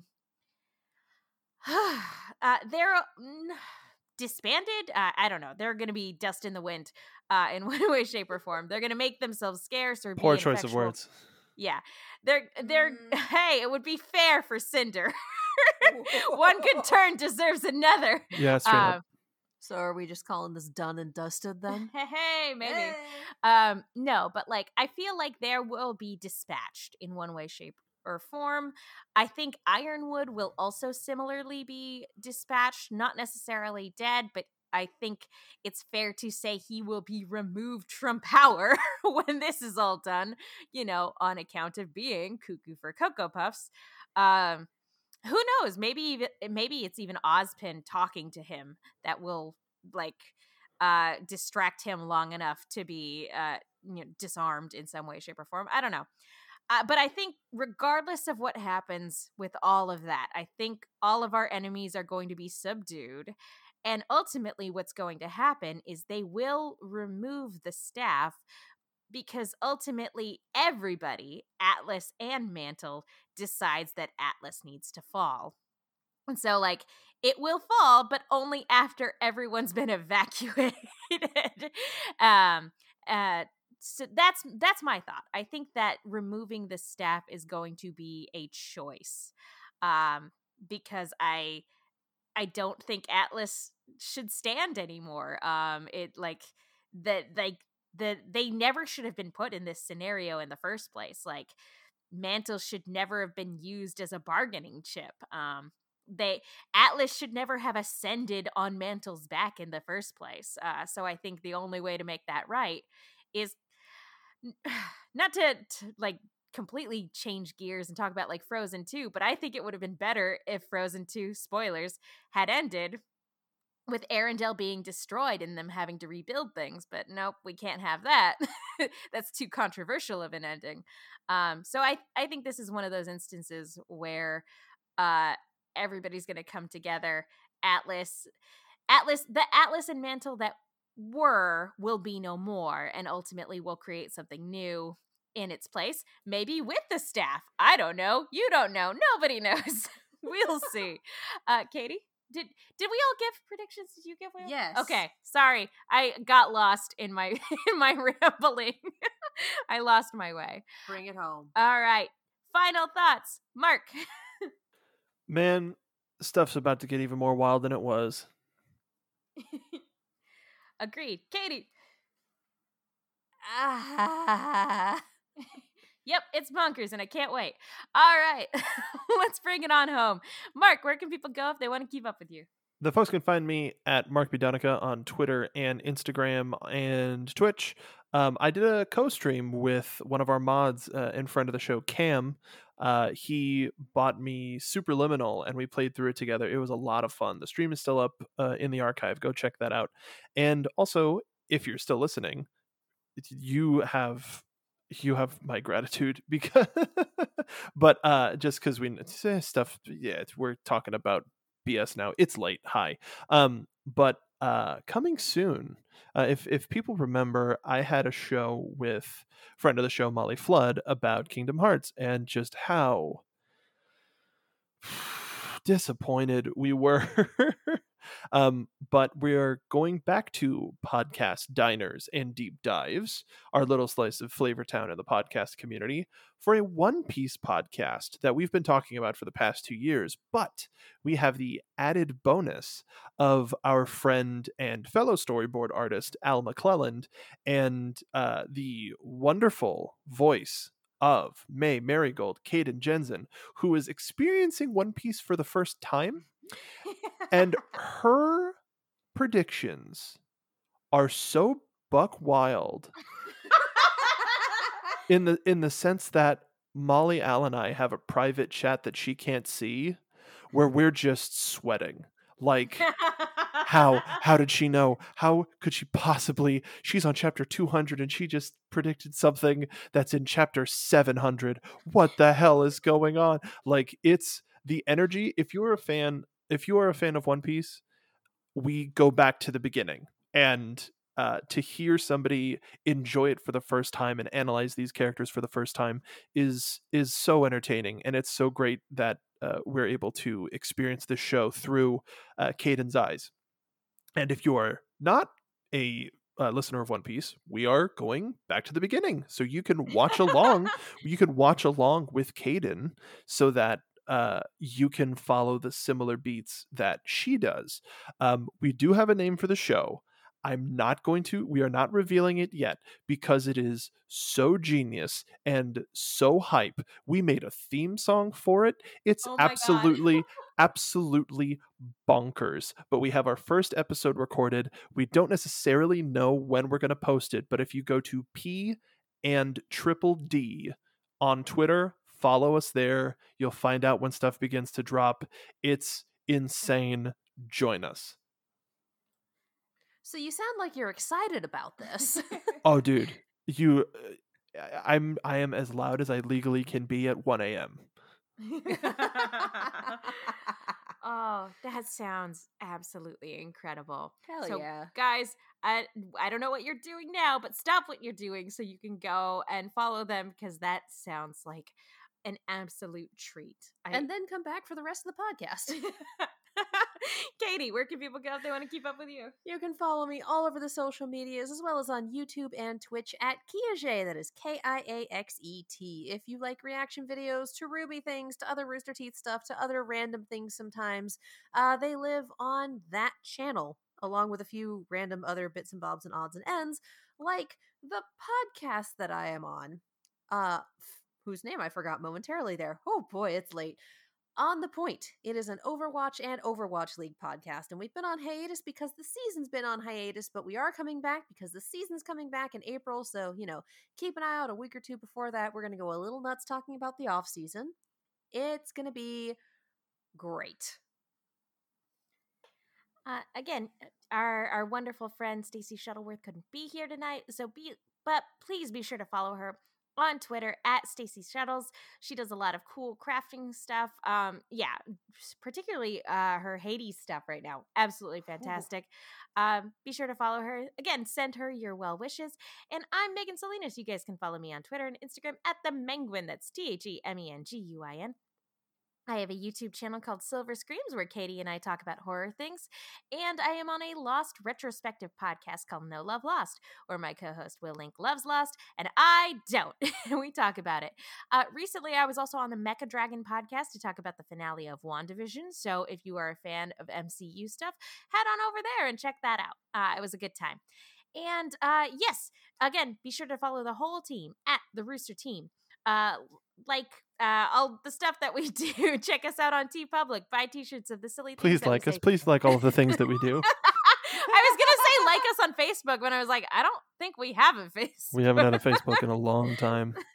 Just like us anyway.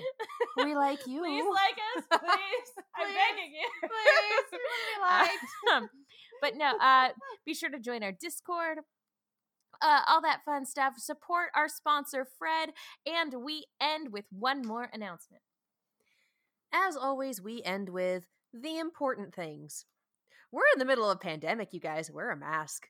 Anytime you walk outside the door, doesn't matter if it's to walk the dog or get the mail or just say hi to the neighbors at a safe socially distance six feet apart, wear a mask. It protects you a little bit and it protects other people a lot. And that's kind of the point here. Like we've talked about having basic human compassion for people, and that's definitely part of it. Another part of it is be kind to your essential workers, support your essential workers. They do not get the option to stay at home, and with some places making interesting life decisions by lifting mask mandates, they are now going to have to deal with more people who are choosing not to show basic human compassion. So, show that basic human compassion, wear your mask around them, be kind, be patient. This goes for your postal people as well because the post office is still suffering from shenanigans, so be kind and patient to them as well.